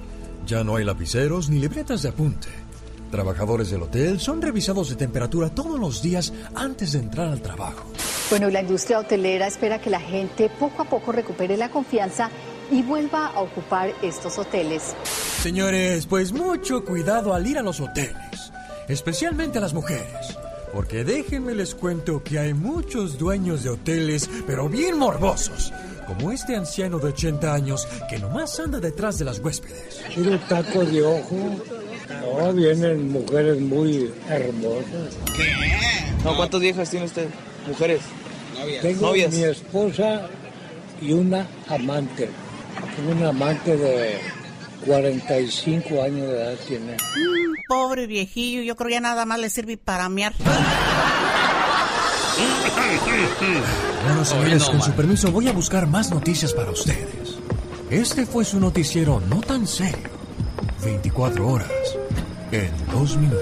Si usted no se ha contagiado con el coronavirus, es importantísimo estar bien vitaminado para seguir salvándose. Según los datos médicos que se han dado a conocer últimamente, es bueno de que el cuerpo siempre esté bien vitaminado para que esté fuerte y de esa manera no se, no se pueda quedar ahí con usted el virus.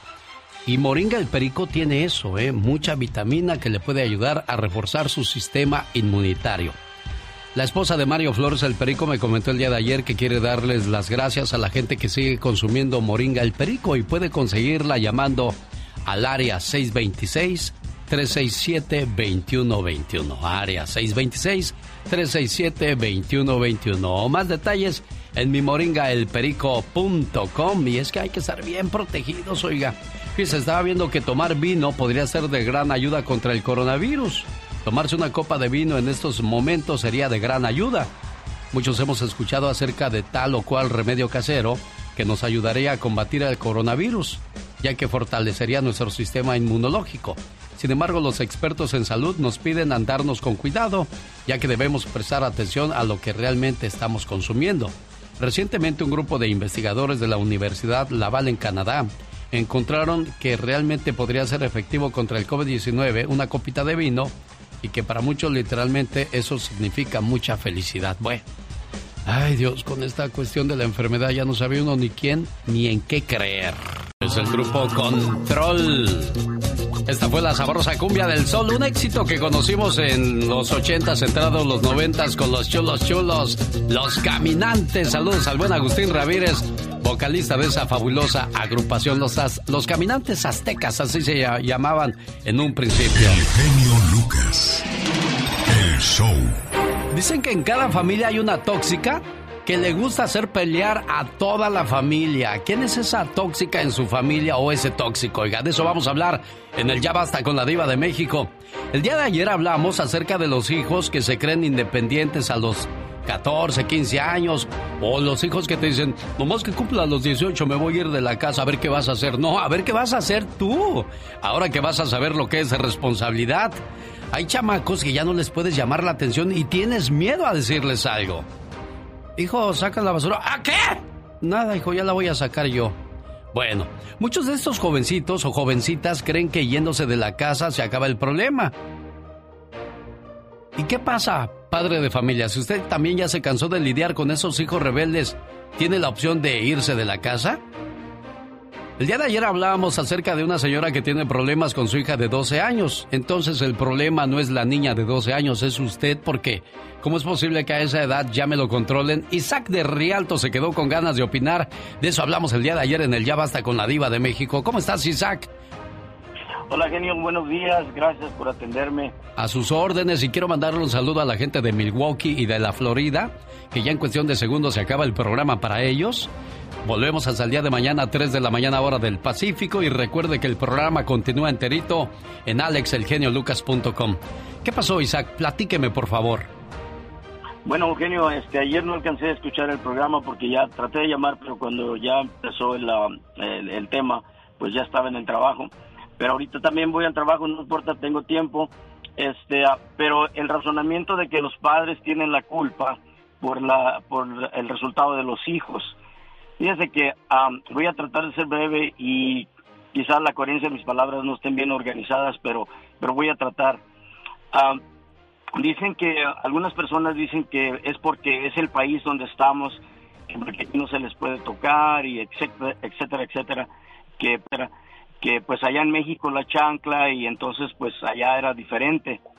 Pero, pero si miramos, a, eh, yo, yo viví de niño en el estado de Michoacán y entonces allá se usaba mucho la chancla, la chicota y el y, pues hasta el cable de la luz y cosas Ay, Dios, no, eso no. Pero, pero el, el punto aquí es que el resultado era que había muchas personas que usaban machete, traían pistola, usaban pistola, traían cuchillo, este, ah, entonces no era porque no les daban, ah, les habían arrimado disciplina, ¿me explico? Sí. entonces, este, Luego, ¿qué, hay, qué pasa de los hijos que crecen en un buen hogar? Este, y después, ya que están grandes y, están educados y tienen las buenas normas y todo, eh, modalidades, pero después, ya que crecen, entonces se desvían. Ah, no es, en mi punto de vista, no es cuestión de los padres. ¿Qué hay de los de los padres que son este drogadictos, ah, ah, tienen algún vicio? Y, y, hay unos hijos que salen adelante muy bien, aunque los padres sean como sean. Y otros padres son bien educados, profesionales y todo eso. Y este y, y los hijos no salen así, salen pues deciden ellos hacer este eh, un camino incorrecto. Entonces, este, una experiencia que tuve yo eh, en breve es que una de mis hijas ah, estaba dando problemas a la edad de 16 años. Entonces, este, yo, yo me, yo me jalaba los cabellos de la cabeza y decía, ¿qué pasó? ¿En qué fallé? Llega mi hijo de 17 años, genio, escucha esto, por favor. Ah, llega mi hijo de 17 años y me abraza y me dice, tranquilízate, ¿qué te pasa? Este, ¿por qué te culpas tú? Tú no tienes la culpa. Dice lo mismo que me enseñaste a mí, le enseñaste a ella. Ella no quiere papá. Y este hijo, si todos los hijos de, que yo tengo y de la tierra fueran como este hijo que tiene ahora 45 años, wow, este mundo sería diferente. Claro, Isaac, te voy a decir algo. Desgraciadamente no todas las mentalidades son las mismas. Dos hijos de un padre alcohólico. Uno decidió vivir la vida tomando y con vicios. Cuando le preguntaron cómo terminó así, él respondió, porque vi a mi padre beber todos los días. El otro creció, salió adelante, bebió con prudencia si lo hizo, pero se convirtió en un exitoso empresario. Cuando le preguntaron cómo terminó así, él respondió, porque vi a mi padre beber todos los días. Cada persona es libre de determinar su destino. Así como una buena familia puede tener un hijo desastroso, así como una mala familia puede tener un hijo desastroso. Es cuestión de mentalidad, es cuestión de madurez. Algunos maduran pronto, otros nunca maduran. Entonces, esa es la pequeña gran diferencia. Isaac, te agradezco mucho tu llamada y te dejo porque tengo que ir con una canción de Gerardo Reyes y regreso con un saludo de aniversario. Gracias, Isaac. Buen día. Esta es la radio en la que trabajamos para usted. Cumplen 25 años de casados y quiere una reflexión del señor Ricardo para su esposa Angélica Cedeño en el área de Phoenix, Arizona. Si quieres tener una larga vida matrimonial, entonces nunca critiques y nunca juzgues a tu pareja si no está presente, porque así no le das la oportunidad de defenderse ante los demás. Y tú solamente hablas de las cosas buenas que haces, pero nunca dices las cosas malas que también has hecho. Mi mujer y un grupo de amigas habían iniciado un programa de autosuperación. Ella me pidió que le escribiera en un papel una lista de seis cosas que me gustaría que cambiara para ser mejor esposa. Lógicamente se me ocurrían muchas cosas que decir. Y de seguro que si a ella también le preguntaran, también tendría muchas cosas que decir negativas de mí. Pero en lugar de lanzarme por un papel para escribir mi crítica, le dije, mi amor, déjame pensarlo y mañana te doy una respuesta. Al día siguiente me levanté temprano y llamé a la florería. Encargué seis rosas rojas para mi mujer y una nota que decía, no se me ocurren seis cosas que me gustaría que cambiaras, porque te quiero tal como eres. Cuando regresé a casa esa tarde, mi mujer me recibió en la puerta. Estaba al borde de las lágrimas. No necesito decir que me alegré de no haberla criticado como ella me había pedido. Al domingo siguiente en la iglesia, Después de que ella hubo informado el resultado de su tarea, varias mujeres del grupo se me acercaron y me dijeron, Señor, es lo más bonito que he escuchado de un matrimonio. Entonces comprendí el poder de aceptar a mi pareja y amarla tal como es. Y así lo seguiré haciendo, solo por amor. Dos mundos y un amor. Dos sentimientos y un querer. Dos cuerpos y un solo placer. Dos melodías de amor y una vida para escucharlas juntos. Eso es amor. Qué bueno que te gusta el show. Me encanta tu programa, todos los días lo oigo. Es un buen programa y es bueno que toquen todo este serie de temas en general. Un lujo tener un programa así como el de usted. Este es un programa muy variado. Un saludo a Laura García que anda muy activa tomando muchas llamadas y pide saludos a la gente de Reading, Pensilvania de parte de Manuel. También le mando saludos esta mañana a la gente que trabaja con la cuadrilla de Don Clay, especialmente a Eli, de su compañera Elizabeth. Aquí estamos saludándoles y acompañándoles con todo el gusto del mundo, con buena música, buena información y sobre todo buenas ofertas. El genio Lucas. El show. Bueno, y ella sigue teniendo su programa al mediodía y si quiere escucharla en quepadreradio.com. Tenía una llamada que quería hablar acerca de los hijos mal educados, pero pues bueno, se le acabó la paciencia y se fue. A la que no se le acaba la paciencia de dar sus opiniones es a Michelle Rivera. Hola Michelle. Amigas y amigos que escuchan el show de Alex el genio Lucas, les tengo una historia. Juana Pérez atendía su negocio de venta de fruta en un mercado de San Cristóbal de las Casas, en Chiapas, México, al sureste del país, cuando pidió a sus dos hijos pequeños que fueran al puesto de su abuela. Los niños Dylan Esaú y su hermana de 5 años de edad caminaron por los pasillos llenos de compradores y comerciantes. Dylan, de dos años, nunca llegó con su abuela. Una niña de unos 10 años de edad lo abordó, lo tomó de la mano y lo sacó del mercado. Fuera los esperaba una mujer adulta. Un grupo se alejó del lugar. El recorrido fue grabado por cámaras de seguridad de los negocios por donde pasaron. Esto ocurrió el pasado 30 de junio y desde entonces no se conoce el destino de Dylan Esaú Gómez Pérez. El 4 de noviembre, el 4 de noviembre es su cumpleaños. El caso cobró notoriedad en México cuando su mamá viajó a la capital de México para pedirle ayuda al presidente Andrés Manuel López Obrador. Durante varios días permaneció fuera de Palacio Nacional, la sede del gobierno mexicano, con un cartel con una foto de su hijo. Juana Pérez no logró hablar con el presidente, pero varios medios publicaron su historia. Fue por eso y la intervención de funcionarios de la Presidencia de México que las autoridades de Chiapas empezaron a buscar a Dylan. No lo han encontrado hasta el momento, pero en la investigación descubrieron una red de trata de menores en San Cristóbal de las Casas. El grupo tenía cautivos a 23 niños, entre ellos varios bebés, tres bebés de tres meses cada uno. Y sí, en una casa de la ciudad. Los menores eran obligados a vender artesanías, pedir limosna en las calles, entre otras cosas que no sabemos hasta el momento. Tres mujeres adultas afortunadamente fueron detenidas. La Fiscalía del Estado cree que la red es responsable del plagio de Dylan.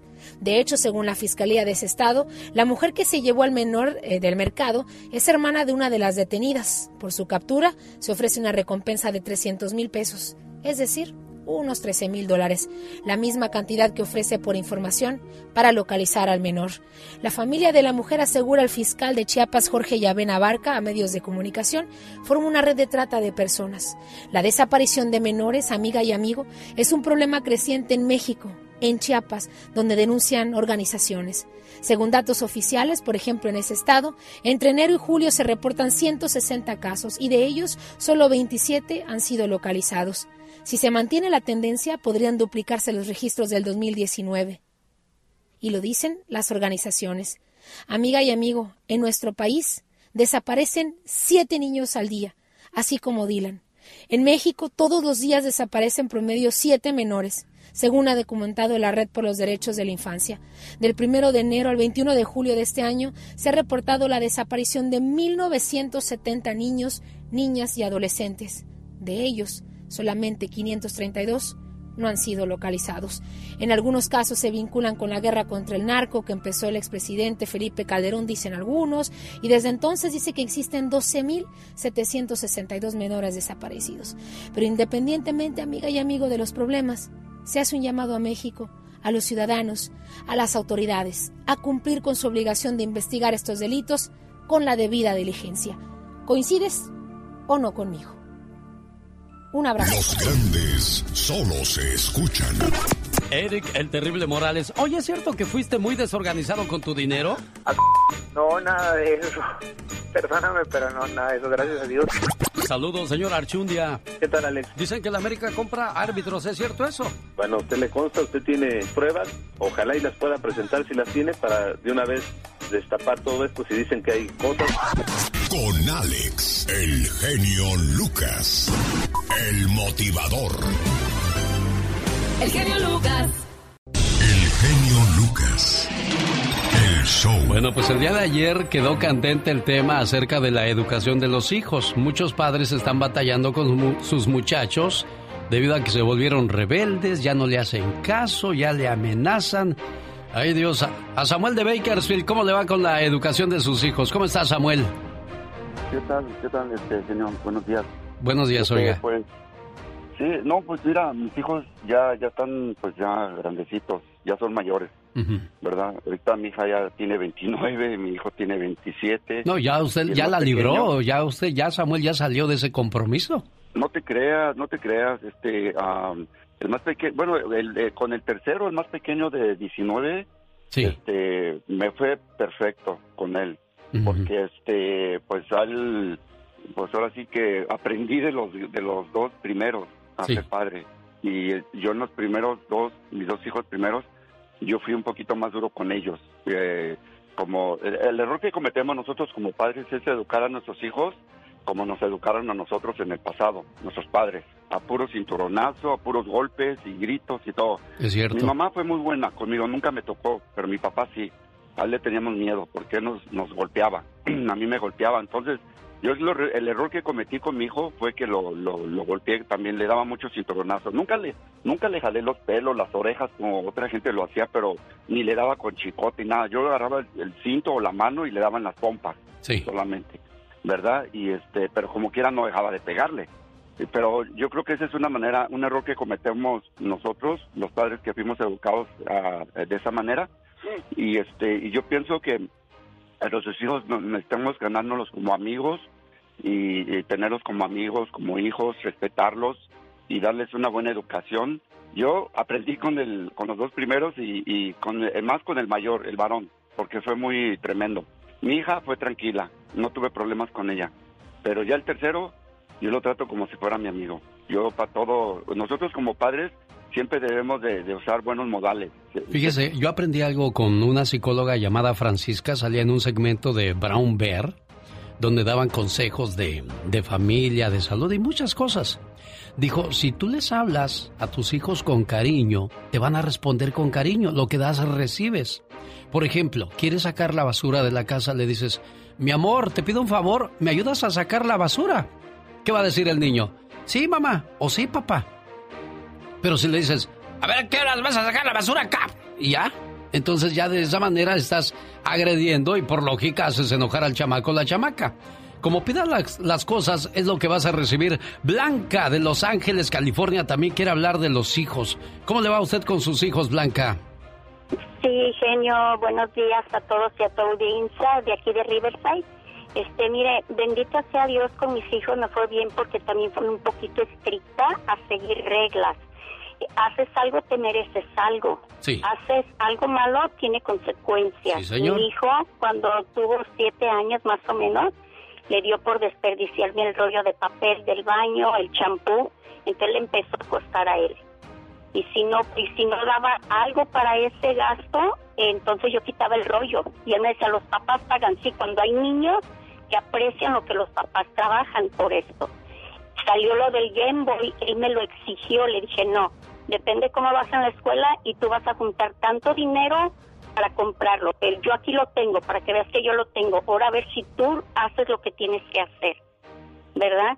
Eh, eh, yo pienso que hay que hablar mucho con ellos y como usted dice, con, con amor. Mi hijo, Sí. bendito sea Dios, ahora es bioquímico, mi hija es enfermera y bueno, cuando no entendían, como dicen, hay dos oportunidades. La tercera, yo llegaba a desconectar el juego ese del 64 Sí. o le quitaba el Game Boy, no venían sus amiguitos a la casa. Sí, claro, hay que imponer castigos y esos castigos se tienen que mantener porque si le dices, en dos horas no vas a salir a jugar. Ah, pero ya en media hora dices, está bien, pues vete a jugar. Dice, ah, entonces ya tengo controlada a mamá. Muchas gracias, Blanca, por su llamada. 1877-354-3646. Más adelante, la Diva de México estará hablando con nosotros referente a, la, a las cuestiones de que nunca faltan las tóxicas o los tóxicos en la familia. Y ya llegó. La Diva de México.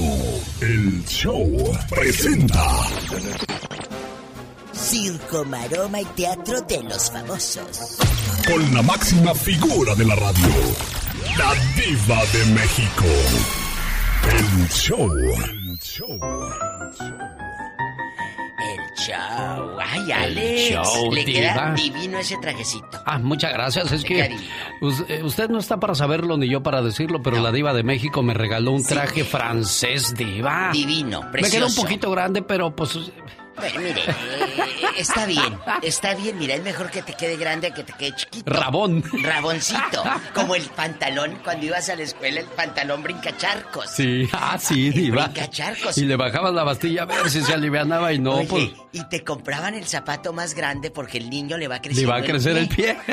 sí, Ah, es cierto. Y ahí andas chacualeando nomás. ta, ta. Y ahora que dices zapatos diva, me quedé pensando, ¿por qué hay gente que tiene la maña de los zapatos que ya no usa colgarlos en los alambres de la calle? ¿Nunca ha visto en, en los, en los alambrados de la calle zapatos colgados, Diva? ¿Sabe por qué? ¿Por qué? Porque cuando usted lo veía no había Facebook y era en lo que se entretenía. Ah. ¡Ah! ¡Sas, culebra! ¡Al piso! Tras, tras, tras, tras, tras. Oye, que está bien enojada Frida Sofía. Mira, Frida Sofía ya... eh, eh, de veras, no les hagas caso a todo lo que dicen. La señorita Aislinn Mujica, actriz cubana, dijo en su programa de televisión, es que tan bonito que es el español, cómo se expresa de esa manera. Y Frida que le contesta, mira, yo sé que el español es divino, por eso te puedo decir que vayas mucho a chiflar a tu ¿Así de plano? mamá. Así. Ay, en la Vieja de doble moral. ¿Y sabes por qué soy tan malcriada? Le dijo. Sí. Porque nadie me crió. Así le dijo. Uy, o sea, le dio en la torre a la que la agredió y a la mamá de paso. Dijo, sí, Digo, una sí, vez te doy una cachetadita dijo, a ti también, ándale. vámonos. Exacto. Qué cosas. Pues se hizo el mitote y se aventaron las Barbies, Erika Buenfil y Pepillo Origel. Ey, Le pongo en contexto. Pepillo empieza a hablar de Erika Buenfil, de que estaban bien feos sus TikTok, de que ridícula de 50 años haciendo esas sonceras y que... Y luego dijo, ¿y sabes quién la filma? Dijo, Cedillito. su hijo. Pero le- Erika Buenfil ahí fue cuando se Se encendió. prendió, claro. Es que no toques a los hijos, Diva. Mira, el Cedillo dijo, nunca, porque el hijo de Erika Buenfil es, es, es, es hijo de Ernesto Cedillo Jr. Sí. El, hijo del expresidente de México. expresidente de México. Bueno, le dijo a Marta Figueroa y a Pepillo en un programa de radio llorando.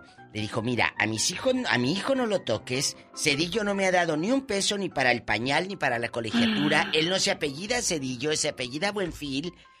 Y estoy muy molesta. Pues ahora Pepillo dice, yo responsabilizo a la señora Erika Buenfil porque estoy recibiendo amenazas de muerte. Ah, caray. Todos los días recibo amenazas y groserías de toda la gente que me echaste encima. El conductor Pepillo juró por su madre que nunca ha hablado mal de Nicolás, el hijo de Erika, y que no perdonará lo que Erika dijo de él. Lo de tu hijo me lo echaste encima, me dijiste hocicón, y eso no te lo voy a perdonar porque no lo dije. Nunca hablé mal de tu hijo, así dijo Pepillo a doña Erika Buenfil, y ahora que recibe amenazas de muerte que vas a ver y que te voy a matar a ti a tus perrillos. Ah, bueno, es que también acuérdese que de quién es hijo el hijo de Erika Buenfil. O sea, esos siguen teniendo palanca de una el manera poder u es otra. el poder.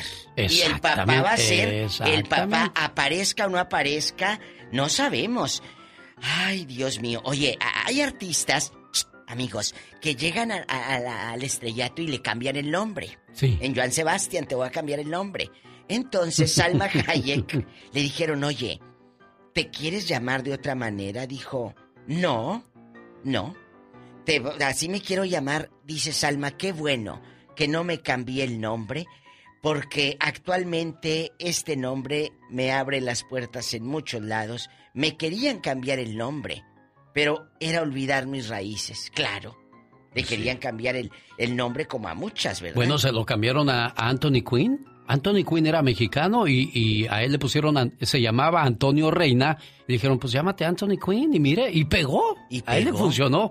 Pero a Salma dijo, no, yo quiero mantenerme. Y, y qué bueno que lo hizo también, Diva. Qué bueno, a mí me da mucho gusto por Salmita. Amigos, al rato regreso en el Ya Basta que vamos a hablar de las tóxicas que casi no hay, ¿verdad? No. Sí, no, no, no, no, no. casi no hay. Aquella miembra o aquel... ¿Miembro? No, ¡Ay, miembro! aquella persona, mejor, Diva. Genio, ya se ba- balconeó. Sí, bueno, aquella persona que es liosa en la familia, No que le encanta hacer pelear a todo mundo. No hay. De ellos vamos a hablar hoy en el Ya. Basta con la Diva de México. Aquí está su amigo Julián Álvarez, Ay, Diva. me encanta, así como no, ahorita. Viejo cara chueca. ¡La Diva! La Diva de México regresa más adelante en el Ya Basta.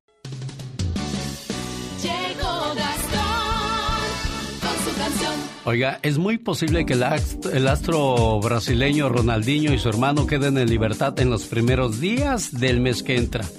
Desde hace cinco meses cumplen arresto domiciliario. ¿Y qué más pasa con ellos, señor Gastón Mascareñas? Cuéntenos. Good morning por la mañana, genio y amigos, ¿qué tal? No, pues así yo también quisiera estar en prisión. Dicen que el ex astro brasileño Ronaldinho y su hermano, que ya llevan aproximadamente cinco meses de arresto domiciliario en Paraguay, reciben visitas de exuberantes modelos, hacen fiestas, karaokes y uno aquí dice que con libertad pero sin poder salir a ninguna parte ni recibir visitas. ¿Cómo está eso? Yo pensé que quería escaparme de aquí, no quiero. Divertido la paso mucho más de lo que imaginé. He gozado en las noches pues me vienen a visitar ya no quiero salir. Oh, no. Yo pensé que este encierro sería muy triste y solo. Pero lejos de ello, modelos me vienen La prisión así sí me trae chiste. Mi hermano aquí conmigo está. No queremos salir, wow, wow, no. Todo lo que no espere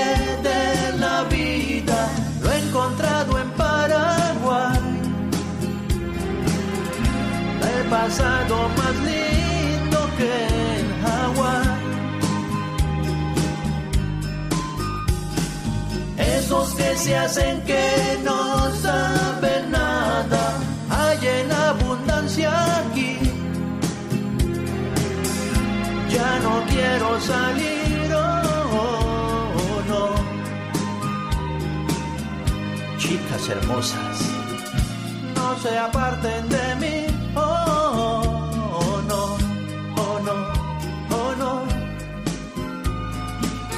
Y aunque yo no lo quiera, creo que yo voy a salir de prisión. No quiero salir. El genio Lucas. El show. Oye, pues no pica la trucha, mi estimado Arturo. No. No, ya me va a mandar al. Ya. Ah, eso. Bueno, espérate, espérate, espérate, espérate. Quiero dejarle un mensaje, ahorita que ya me dé espacio el buzón, para Gladys Manso en Los Ángeles, a nombre de su, de su novio Arturo, que le quiere decir pues que, que la ama, que por favor entienda que pues muchas veces se pone celoso el muchacho porque pues la quiere. Dicen que el día que te deje de celar es porque te dejé de querer. Así es que no te molestes tanto. Gladys Manso, saludos para ti de tu novio Arturo con este mensaje. Sin ti, mi vida no tendría el sentido que tiene. A tu lado, no me hace falta nada. Pero sin ti, mi vida sería gris, triste y aburrida. Me acostumbraste tanto a tu protección que cuando tú no estás bien, tampoco yo lo estoy. Me desespero. Me desespero solo de pensar que algún día te pueda pasar algo y yo no puedo hacer nada para ayudarte. Sabes, te amo tanto que daría mi vida por ti. Sin ti, hoy no sería quien soy, porque gracias a tu amor, a tu confianza, consejos, apoyo y paciencia, yo he podido ser una mejor persona. Amor, simplemente sin ti, no soy nadie. Gracias por existir. ¿Algo más que le quieras decir a Gladys, Arturo? Ah, pues te amo mucho y que perdone todos mis errores. Ándale, pues bueno, complacido con tu llamada, buen amigo, ¿eh? Thank you. Hasta luego. Gracias, amigo. Buen día. Bueno, quiero mandarle saludos en el estado de Michoacán a la cumpleañera. ¿Cómo se llama tu, tu mamita preciosa, Eva? Buenos días. Raúl Hernández, digo Carmen Figueroa, ¿Pero qué, qué estamos festejando, Eva? que cumple 76 años Ana. ¿76 años de vida o de casados? De vida, de casados ya van a cumplir 60 el 10 de septiembre. ¿Pero quién cumpleaños, tu mamá o tu papá? Mi mamá, Ah, tu mamá. ¿Y cómo Sí. se llama la cumpleañera? Carmen Figueroa. Carmen Figueroa. Bueno, señora Carmen Figueroa, escuche con mucha atención este mensaje. Y me preguntas que si te quiero, mamá. ¿Cómo no te voy a querer si eres la razón de mi existencia? Me guiaste por un camino justo y aprendí de tus consejos y diste toda tu vida por mí. ¿Cómo no quererte, mamá, si tú eres lo más grande para mí? Me supiste cuidar y amar y cómo no decirte que tú eres mi más grande adoración. Y le doy gracias a Dios por haberme dado una madre como tú. ¿Cómo no quererte, mamá? Buenos días, doña Carmen. Buenos días, Fernando. Este, ahorita está en la casa, yo acá en la afuera, echado en mi teléfono. Ah, que las cosas. Bueno, pues ahí le dice que le mandamos un mensaje bien bonito a nombre de su hija Eva. Por favor, don Raúl. Sí, sí, está bien, yo le digo. Muchas gracias, jefe. Pues gracias a usted. Gracias. Saludos, saludos a la gente de Michoacán. Complacida con su llamada, Eva. Qué lástima que no encontramos a su mamita. El genio Lucas. El show. Informaciones del momento con la voz de Patti Estrada. Hola, Patti. Hola Alex, ¿qué tal? Muy buenos días, buenos días auditorio. Les comento que la familia de Vanessa Guillén se prepara para darle su último adiós este fin de semana. Habrá un servicio fúnebre el viernes 14 de agosto abierto al público en la preparatoria Chávez en donde estudió Vanessa Guillén. El evento abierto al público será de 12 mediodía a 8 de la noche. El sábado habrá un velatorio y un sepelio privado. La última morada de la soldado Vanessa Guillén será en Forest Park, Park Lawndale, en Houston, informó a la prensa Natalie Kaufman, la abogada de la familia. Descanse en paz, Vanessa Guillén, la soldado Pati. México. Sí. Sí, este, ahora que hablas de Vanessa Guillén, ¿qué estará pasando en esa base? Arrestan a nueve hombres por prostitución infantil. Tres, tres de ellos son soldados de la base donde estaba Vanessa Guillén. Así es, Alex, es una información de última hora precisamente en donde pues se ha hecho el arresto. Dos de, creo que son nueve personas las detenidas y dos, entre los detenidos están dos eh, personas, individuos que pertenecen a la fuerte Fort Hood, en donde también estaba destacamentada la soldado Vanessa Guillén y como tú bien lo mencionas, por presunta conexión con eh, una red de prostitución infantil. Así es de que cada vez se despejan eh, más eh, cosas y hechos que se van a investigar en este fuerte de soldados Fort Hood en Texas, Alex. Estamos muy al pendiente de esa nota. Y por otro lado, bueno, pues pues esta nota viene de cerca del eh, presidente Vladimir Putin de Rusia. Dice que ya tienen una vacuna lista y registrada contra el coronavirus. En otra información ahora de México, el sitio change.org se levantan firmas para pedir la renuncia de Andrés Manuel López Obrador, presidente de México. Más de 450 mil personas ya han firmado la petición que dice lo siguiente.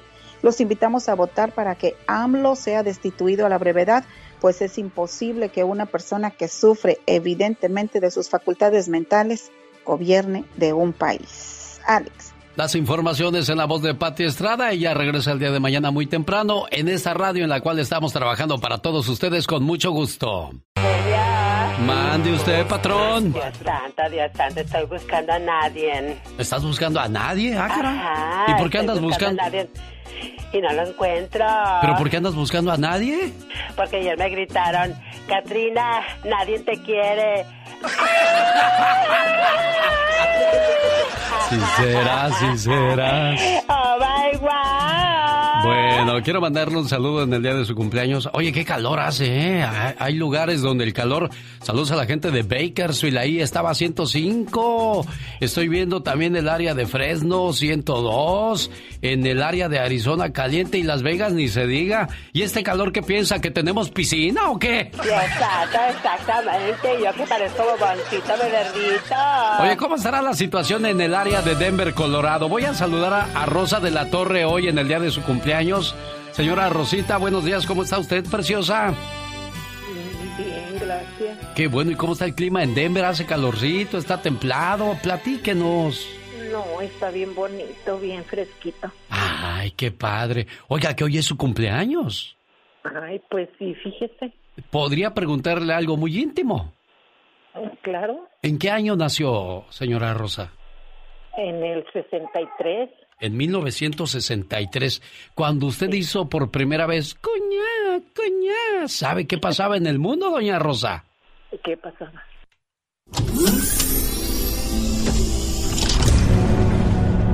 El presidente de los Estados Unidos, John F. Kennedy, se preparaba para su próxima campaña presidencial. Durante su recorrido por el centro de Dealey Plaza en Dallas, Texas, en frente de multitudes, fue asesinado. Here is a bulletin from CBS News. In Dallas, Texas, three shots were fired at President Kennedy's motorcade in downtown Dallas. The first reports say that President Kennedy has been seriously wounded by this shooting. En este año, frente a 250 personas en Washington, D.C., Martin Luther King Jr. dio el histórico discurso Yo tengo un sueño. I have a dream that one day this nation will rise up and live out the true meaning of its creed. The Beatles. One, two, three, five. George, John, Paul y Ringo lanzan Please Please Me en el Reino Unido. Su álbum LP debut que incluye temas clásicos como I Saw Her Standing There, introducing the Beatles para su lanzamiento en Estados Unidos un año después.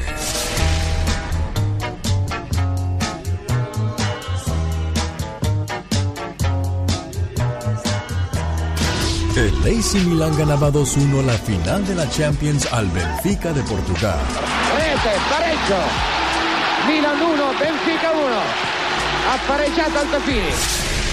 En este año nacen figuras como Michael Jordan, Johnny Depp y Brad Pitt. Y también no se te olvide, hijo Omar Fierros, que nació la señora Rosa de la Torre.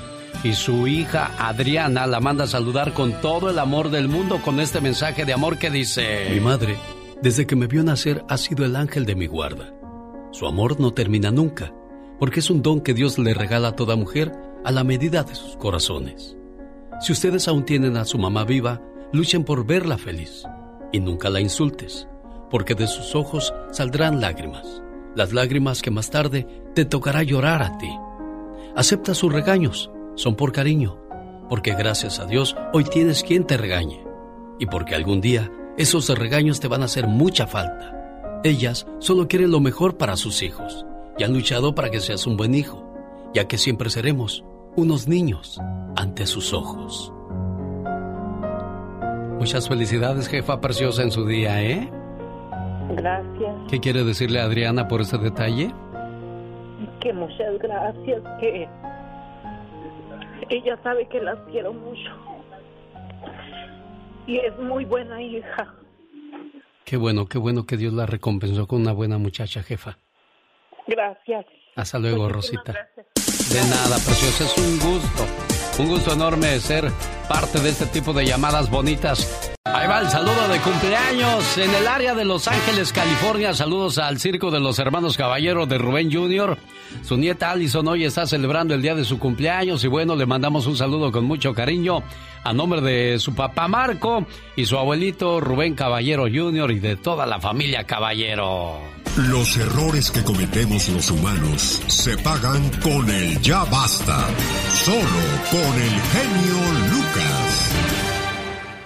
¿Cómo me gustaría comprarme una peluca? ¿Una peluca? Pobrecita. Pues si te ves con ese matorral que tienes de pelo. ¿Eh? Ay, diva. Oye. Oiga, sí tiene bien mucho pelo, sí, Pola. tiene harto. Chicos, ¿dónde Ay, andan? Mi- hay un beso a mi gente de Cumpas. Fíjate que estaba escuchando el, el- el- el corrido del, Del moro toro- de Cumpas. el moro de Cumpas, ah, que sí. en la mera entrada, tú vas a Cumpas, Sonora. Llegas a Cumpas. Sí. Y en la mera entrada, Alex, está el caballo. ¿Oh, sí? Grandote, ¿De la estatua. Y te recibe el moro de Cumpas porque este afamado pueblo, eh, eh, pues lo conocemos por eso. Por, por el corrido del moro de Cumpas. Qué chulada. Un saludo para la gente de Sonora y bueno, también para la Ah. gente de Denver que a la llegada en el aeropuerto está un caballote azul con ojos rojos. Allá está el DJ. Y, y como allá está la, la marihuana pues de venta libre, pues el, hasta el caballo le entra, diva. Oye, a mi gente guapísima de Puebla nos están diciendo que mucha gente de Puebla que no los saludamos, con mucho gusto nos van a traer camote o qué. Saludos a la gente de León, Guanajuato, donde también se quedaron con la buena costumbre de seguir escuchando el programa. Señoras y señores, llegó el Ya Basta con la Diva de México. En cada familia hay una tóxica que le gusta hacer pelear a la familia. ¿Quién es la tóxica de su familia? Cuéntenos. 1877-354-3646. ¿Quién es la tóxica de su familia? Ahí Diva? le va, ahí le va. A ver, a ver. Para los que van Quiero llegando, nombres, Diva, quiero ¿qué nombres. es tóxico para empezar? Sí. Es algo que te hace daño. En los productos uno veía en las cajitas eh, producto tóxico. Tóxico, ¿Qué sí. quiere decir? Que si tú lo hueles, mi amor, pues Te mareas daño. y te hace daño. Si te le pones en la lengua, pues te puedes hasta morir. Sí. Es algo tóxico. Entonces, las personas tóxicas son personas que están cerca de ti y tienen mala vibra. Destilan veneno, destilan mala leche, se la pasan hablando mal de uno. Eh, esas personas están en tu círculo. Sí, ahí en tu familia, eh, eh, ridícula. Eh, en esa tía que se pone una blusa como si tuviera 24 años y tiene 68. Diva. Entonces, eh, sí. Luego vamos a hablar de la moda, lo que te acomoda, vas a Sí, ver. sí. Entonces, si tienes un tóxico o una tóxica en tu casa, de esos familiares que, ay, nada más los llegas y mejor te escondes, como tía Aurora, que en paz descanse, llegaba alguien y me decía, Alex, que un beso a mi gente ahí en el rancho en el Ejido La Gloria, en Matamoros, Tamaulipas. Estaba tía Aurora, ahí en el Ejido La Gloria, Sí. y decía, escóndete, escóndete. Porque en el rancho, pues veías a lo lejos, uno o dos kilómetros que, veía, que venía una camioneta. Sí, señor. Entonces veías, allá viene, y oye, unos ojos de águila, y decía, es fulano de tal. Decía, escóndete, vamos a escondernos. Llegaban a su casa. Sí. Aurorita, Aurorita. Ey. Y un calorón en Matamoros Sí. que repero del infierno. Entonces, yo sude y sude, y, encerradas, las dos encerradas, tía Aurora y yo, porque no quería salir. Y se iban los familiares. Tía, ¿por qué no le quiso abrir? Ay, no quiero ver a mi primo desgraciado porque es esto y esto y esto. No, no quería ver a su primo y a la, cu- y a la esposa del primo. Mira, No nada los quería más. ver. Pues así ¿Por qué? serían, Diva. Porque eran, en aquellos años no se usaba la palabra tóxico. Eh, eh, nada más, pues, ay, me cae gordo. Pero ahora, así como mi tía Aurora que nos escondíamos para no recibir gente. Oye, y eran casitas de madera. Sí. Y por la rendija tú veías si ya se iban y me decía, asómate, asómate. Entonces yo con el calorón y el chorro de sudor y me asomaba, ya se fue tía. Ah, bueno, ya vamos a salir. Hoy no más que cosas Qué de la vida. Porque eran gente que no querías porque eran chismosos, mitoteros o gente realmente mala. De Gente plano, caray. ¿Tienes una así? Pues aquí ¿Qué pasó? traigo un grano en el espinazo. ¿Con quién está hablando? Ponte, ponte de, de lo que anuncia Jaime Piña, le voy a decir a ver qué te recomienda. Ay, Dios. Bueno, pues entonces vamos a buscar tóxicos o tóxicas de las familias. 1877, el genio. ¡Tenemos llamada, Pola! Sí, tenemos por la línea del diablo. Ay, nanita. Padre Santo. Por la 666. ¡Ay, se asustó su gato, Diva! Satanás, contrólate, en la cara no porque soy artista.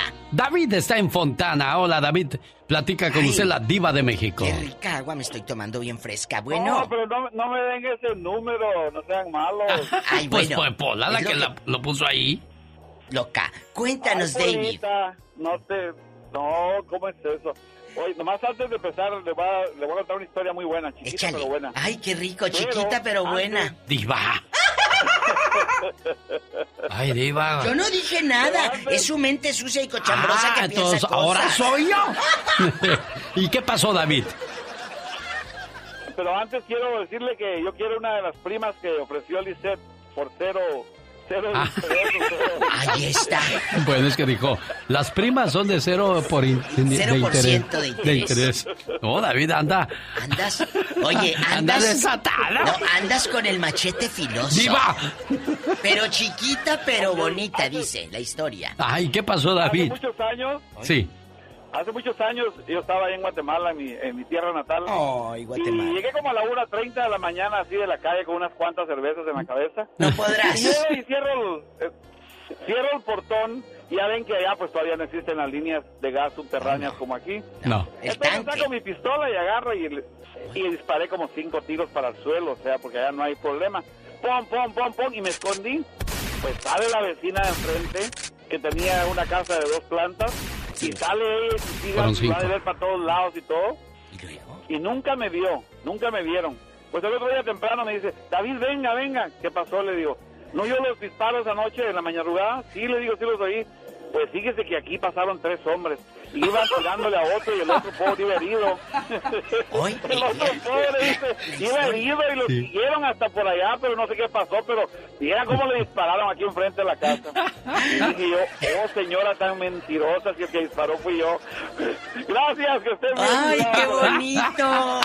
David de Fontana y es de Guatemala y dio su la tóxica de la vecina. Antigua Guatemala, No, las, un las- beso. las vecinas también son tóxicas, Diva. Sí, un beso a mi gente de Antigua Guatemala que los quiero tanto. Cuéntenos rápido en el 1877. El genio. ¡Tenemos llamada, Pola! Sí, tenemos por la 51. Lázaro está en Arizona hablando con la diva de México. Sí, Diva, Diva, oye Diva, te quería dar gracias por los boletos que me mandaste para el concierto de Lorena Herrera allá en Berlín, en Alemania, no hombre. ¿Va a ir a 50 dar concierto a Alemania a. Lorena Herrera? loco, qué viejo loco. En concierto va a estar cantando. Sí, está muy bien. Oye, chulo, aquí nomás tú y yo. ¿De cuál fumaste para que invites? Diva. Él fuma de la, de la, de la curativa. Oye, muchacho. Es de la que me echan, de la que me unto cuando me duelen las rodillas. Sí, sí, sí, untas, untas. Ándale, untas pura mantequilla al pan.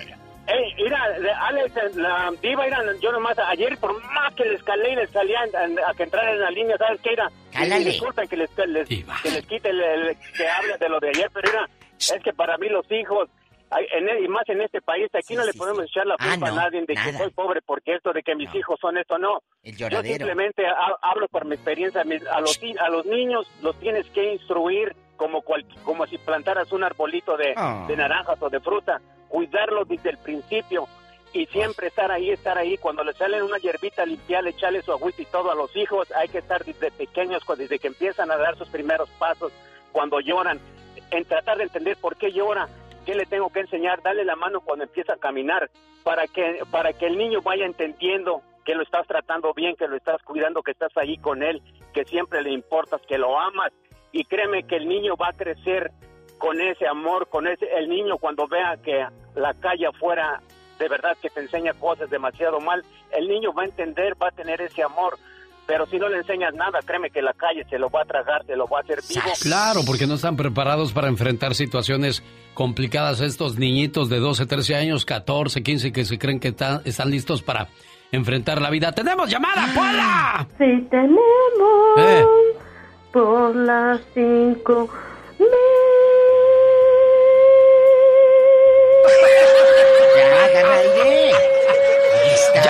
Pola. Pasa. Se me fue el aire. Sí, ándale, que se te vaya otra cosa ridícula. Bueno, ¿qué dice Huicho? Está con la diva de México, Huicho. Vas a ver, ¿eh? Huicho, ¿qué le andas diciendo a Pola? ¿Cómo estás? Ay, sí. por la mañana. Ándale, ¿Sabes qué ridículo. dijo mi amigo Rigo Tobar? ¿Sabes ¿Qué? qué, dijo mi amigo Rigo Tobar? ¿Qué? Ay, qué gusto de escuchar tu voz. ¿Qué le pasó a la gente hoy día, diva? Están, ah, fumaron igual que nosotros, yo creo.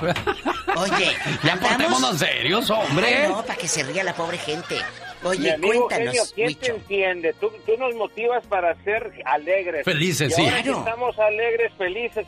¿Te molesta? No, no, no, no, no. Puras quejas. No me complace. Estoy tóxico, estoy tóxico Estás hoy. tóxico. Estoy tóxico. No lo cuéntanos. Ahora Ándale. andas tóxico. No, simplemente te quería compartir de, de una tía que la verdad pues la quiero mucho, pero ella no se deja querer. ¿No tú? Eh, siempre que llegaba a la casa, siempre llegaba quejándose y todo. Toda chorreada. Lo están regañando en el Siempre- trabajo. sí. No, no, Hoy. no. sa- saludos para todos los, los, los troqueros de los Super Champs. Oye, Y a toda chulo, la gente que está trabajando, dígame. ¿en dónde, de Ay, dónde ay, nos ay, estás vez, hablando? Que se oiga, que se oiga. El pitote. De aquí, de la ciudad de, de Santa Fe Springs. Cuéntanos, ¿quién es el tóxico de tu familia? No le des vueltas al asunto, directo y a la cabeza. Una tía, te estoy diciendo que una tía, una Sí, hermana de mi espérate, madre. sí, pero tienes tías y yo soy adivina y vivo contigo. eh, Pero ¿cómo se llama?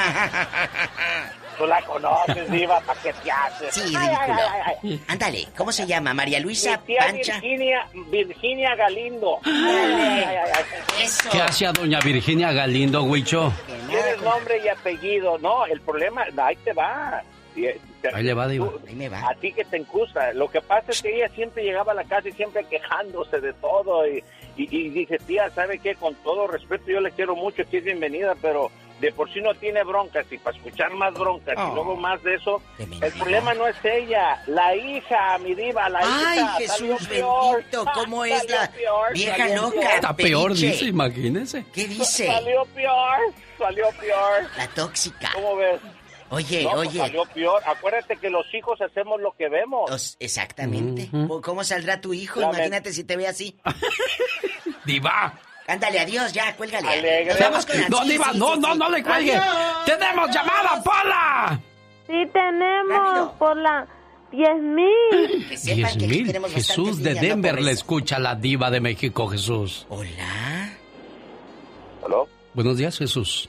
Hola, querido Buenos días, Jesús. ¿cómo está, señor genio y diva? Ay, estamos Este, aquí para entretenerlos. Mira, qué bueno, gracias.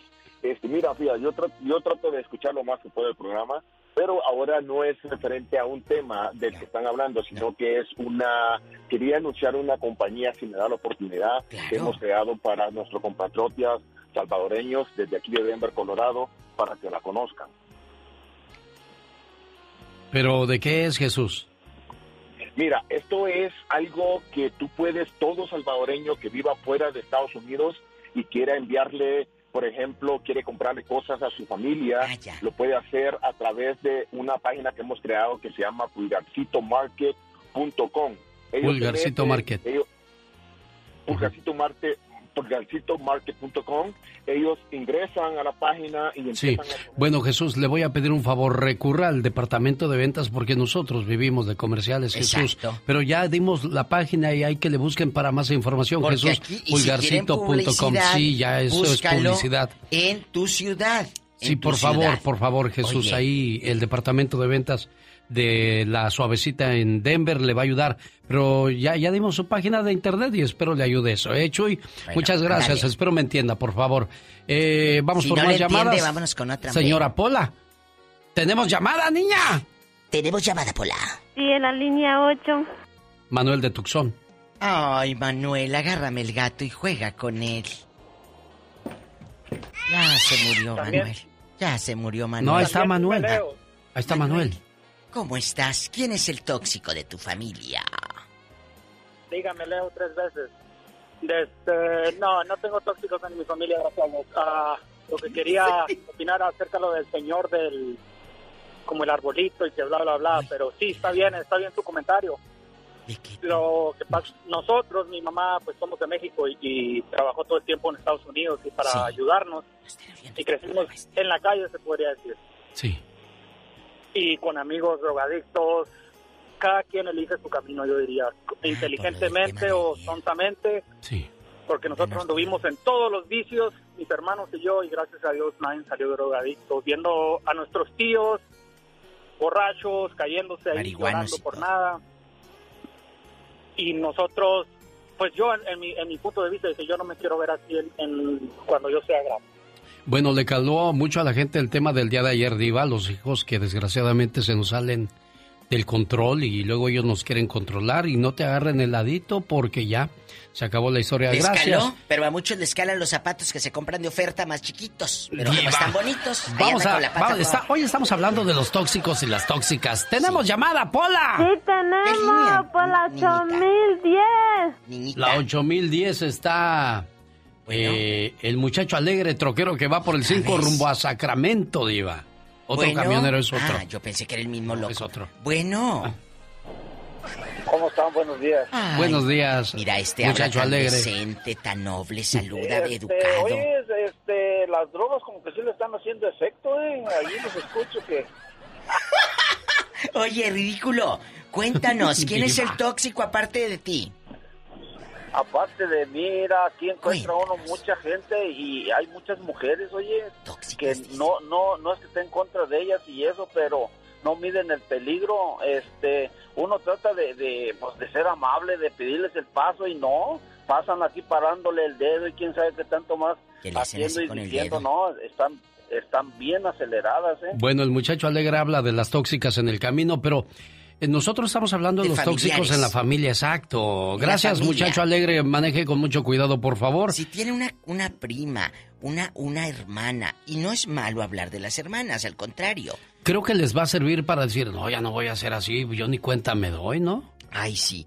Un beso a la gente de Sonora que de veras eh, tengo unas ganas de ir a Sonora y co- a tomarme un bacanora, este, esta bebida, este licor. Ay, que do- con dos chat tienes para yo mira, yo el quiero ir a los hot dogs, mira qué ricos están en Sonora, ¿En? Hermosillo. ¿A poco? Ah, sí. ¡Tenemos Ay. llamada, Pola! ¿Tenemos más llamadas, Pola?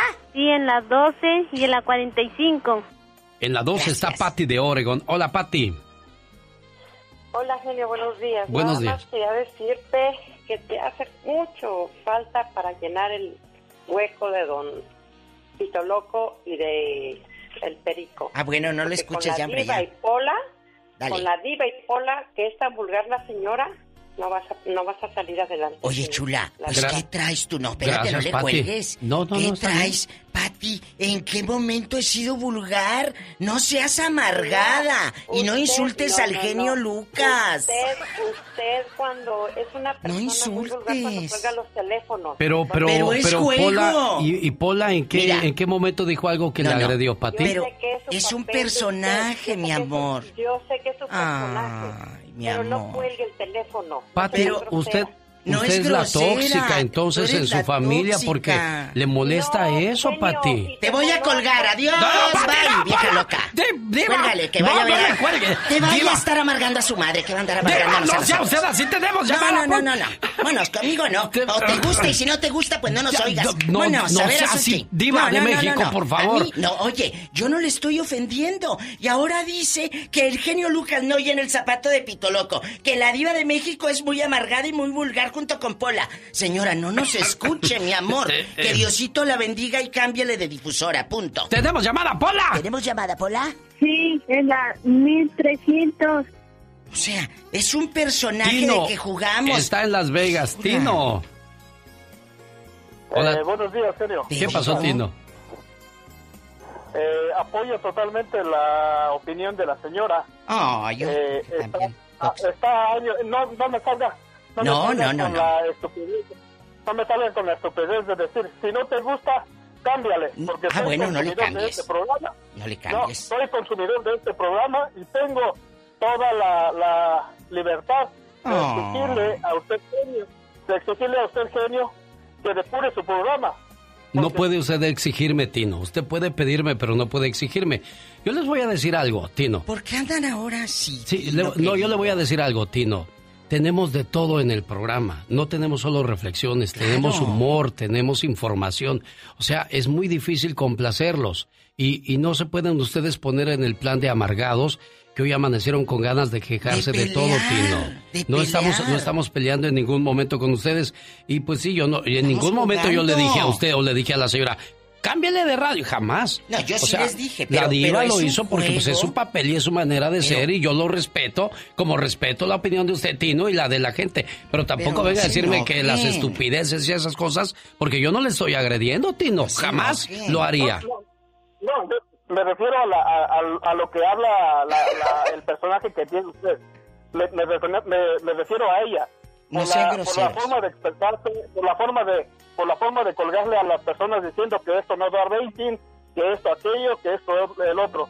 Las No, no vulgaridades, está bien. vulgaridades que dice son como abrir las patas, empinarse, en, en fin, son cosas que, que no ven con su programa cuando usted dice, genio, que es un programa familiar. Y lo sigue siendo, Tino, Ah. pero hay momentos donde nos soltamos un poco, nos desestresamos, dejamos de escuchar sufrir a una señora que no ve a sus hijos por años, nos desestresamos, por ejemplo, de que hay mucha gente enferma ahora con esto del coronavirus. Tenemos que ponerle un poquito de sabor al programa, por esa razón lo hacemos. Diva de México. No, mañana, mañana vamos a hablar de amor al prójimo, yo creo.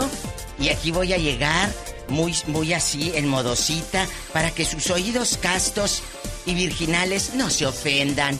Oh, Diva, tengo bastante hambre. Mira, dice hambre. Ruth Gamino, Diva, pues ¿qué tomaron? No hagan caso, esa gente es muy persinada. Eduardo Trujillo, Diva, no hagan caso a... ¡Pip!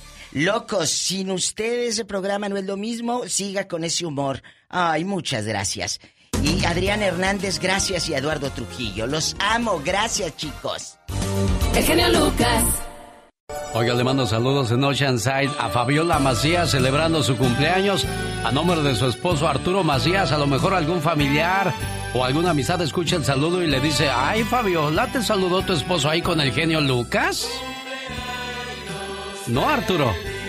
Sí, muchas gracias, Alex. Pues, ah, ahí para la otra. Sí, hombre, no tuvimos suerte de encontrarla y pues ya le tenía preparado el mensaje de amor y, y esas cosas bonitas que preparamos en el programa, Arturo. Sí, está muy bien, gracias de todas maneras. Bueno, cuídate mucho, Arturo, y pues apapacha mucho a ella, a tu señora esposa, hazla que se pase un día bonito, ¿eh? Sí, muchas gracias. Hasta luego, buen día.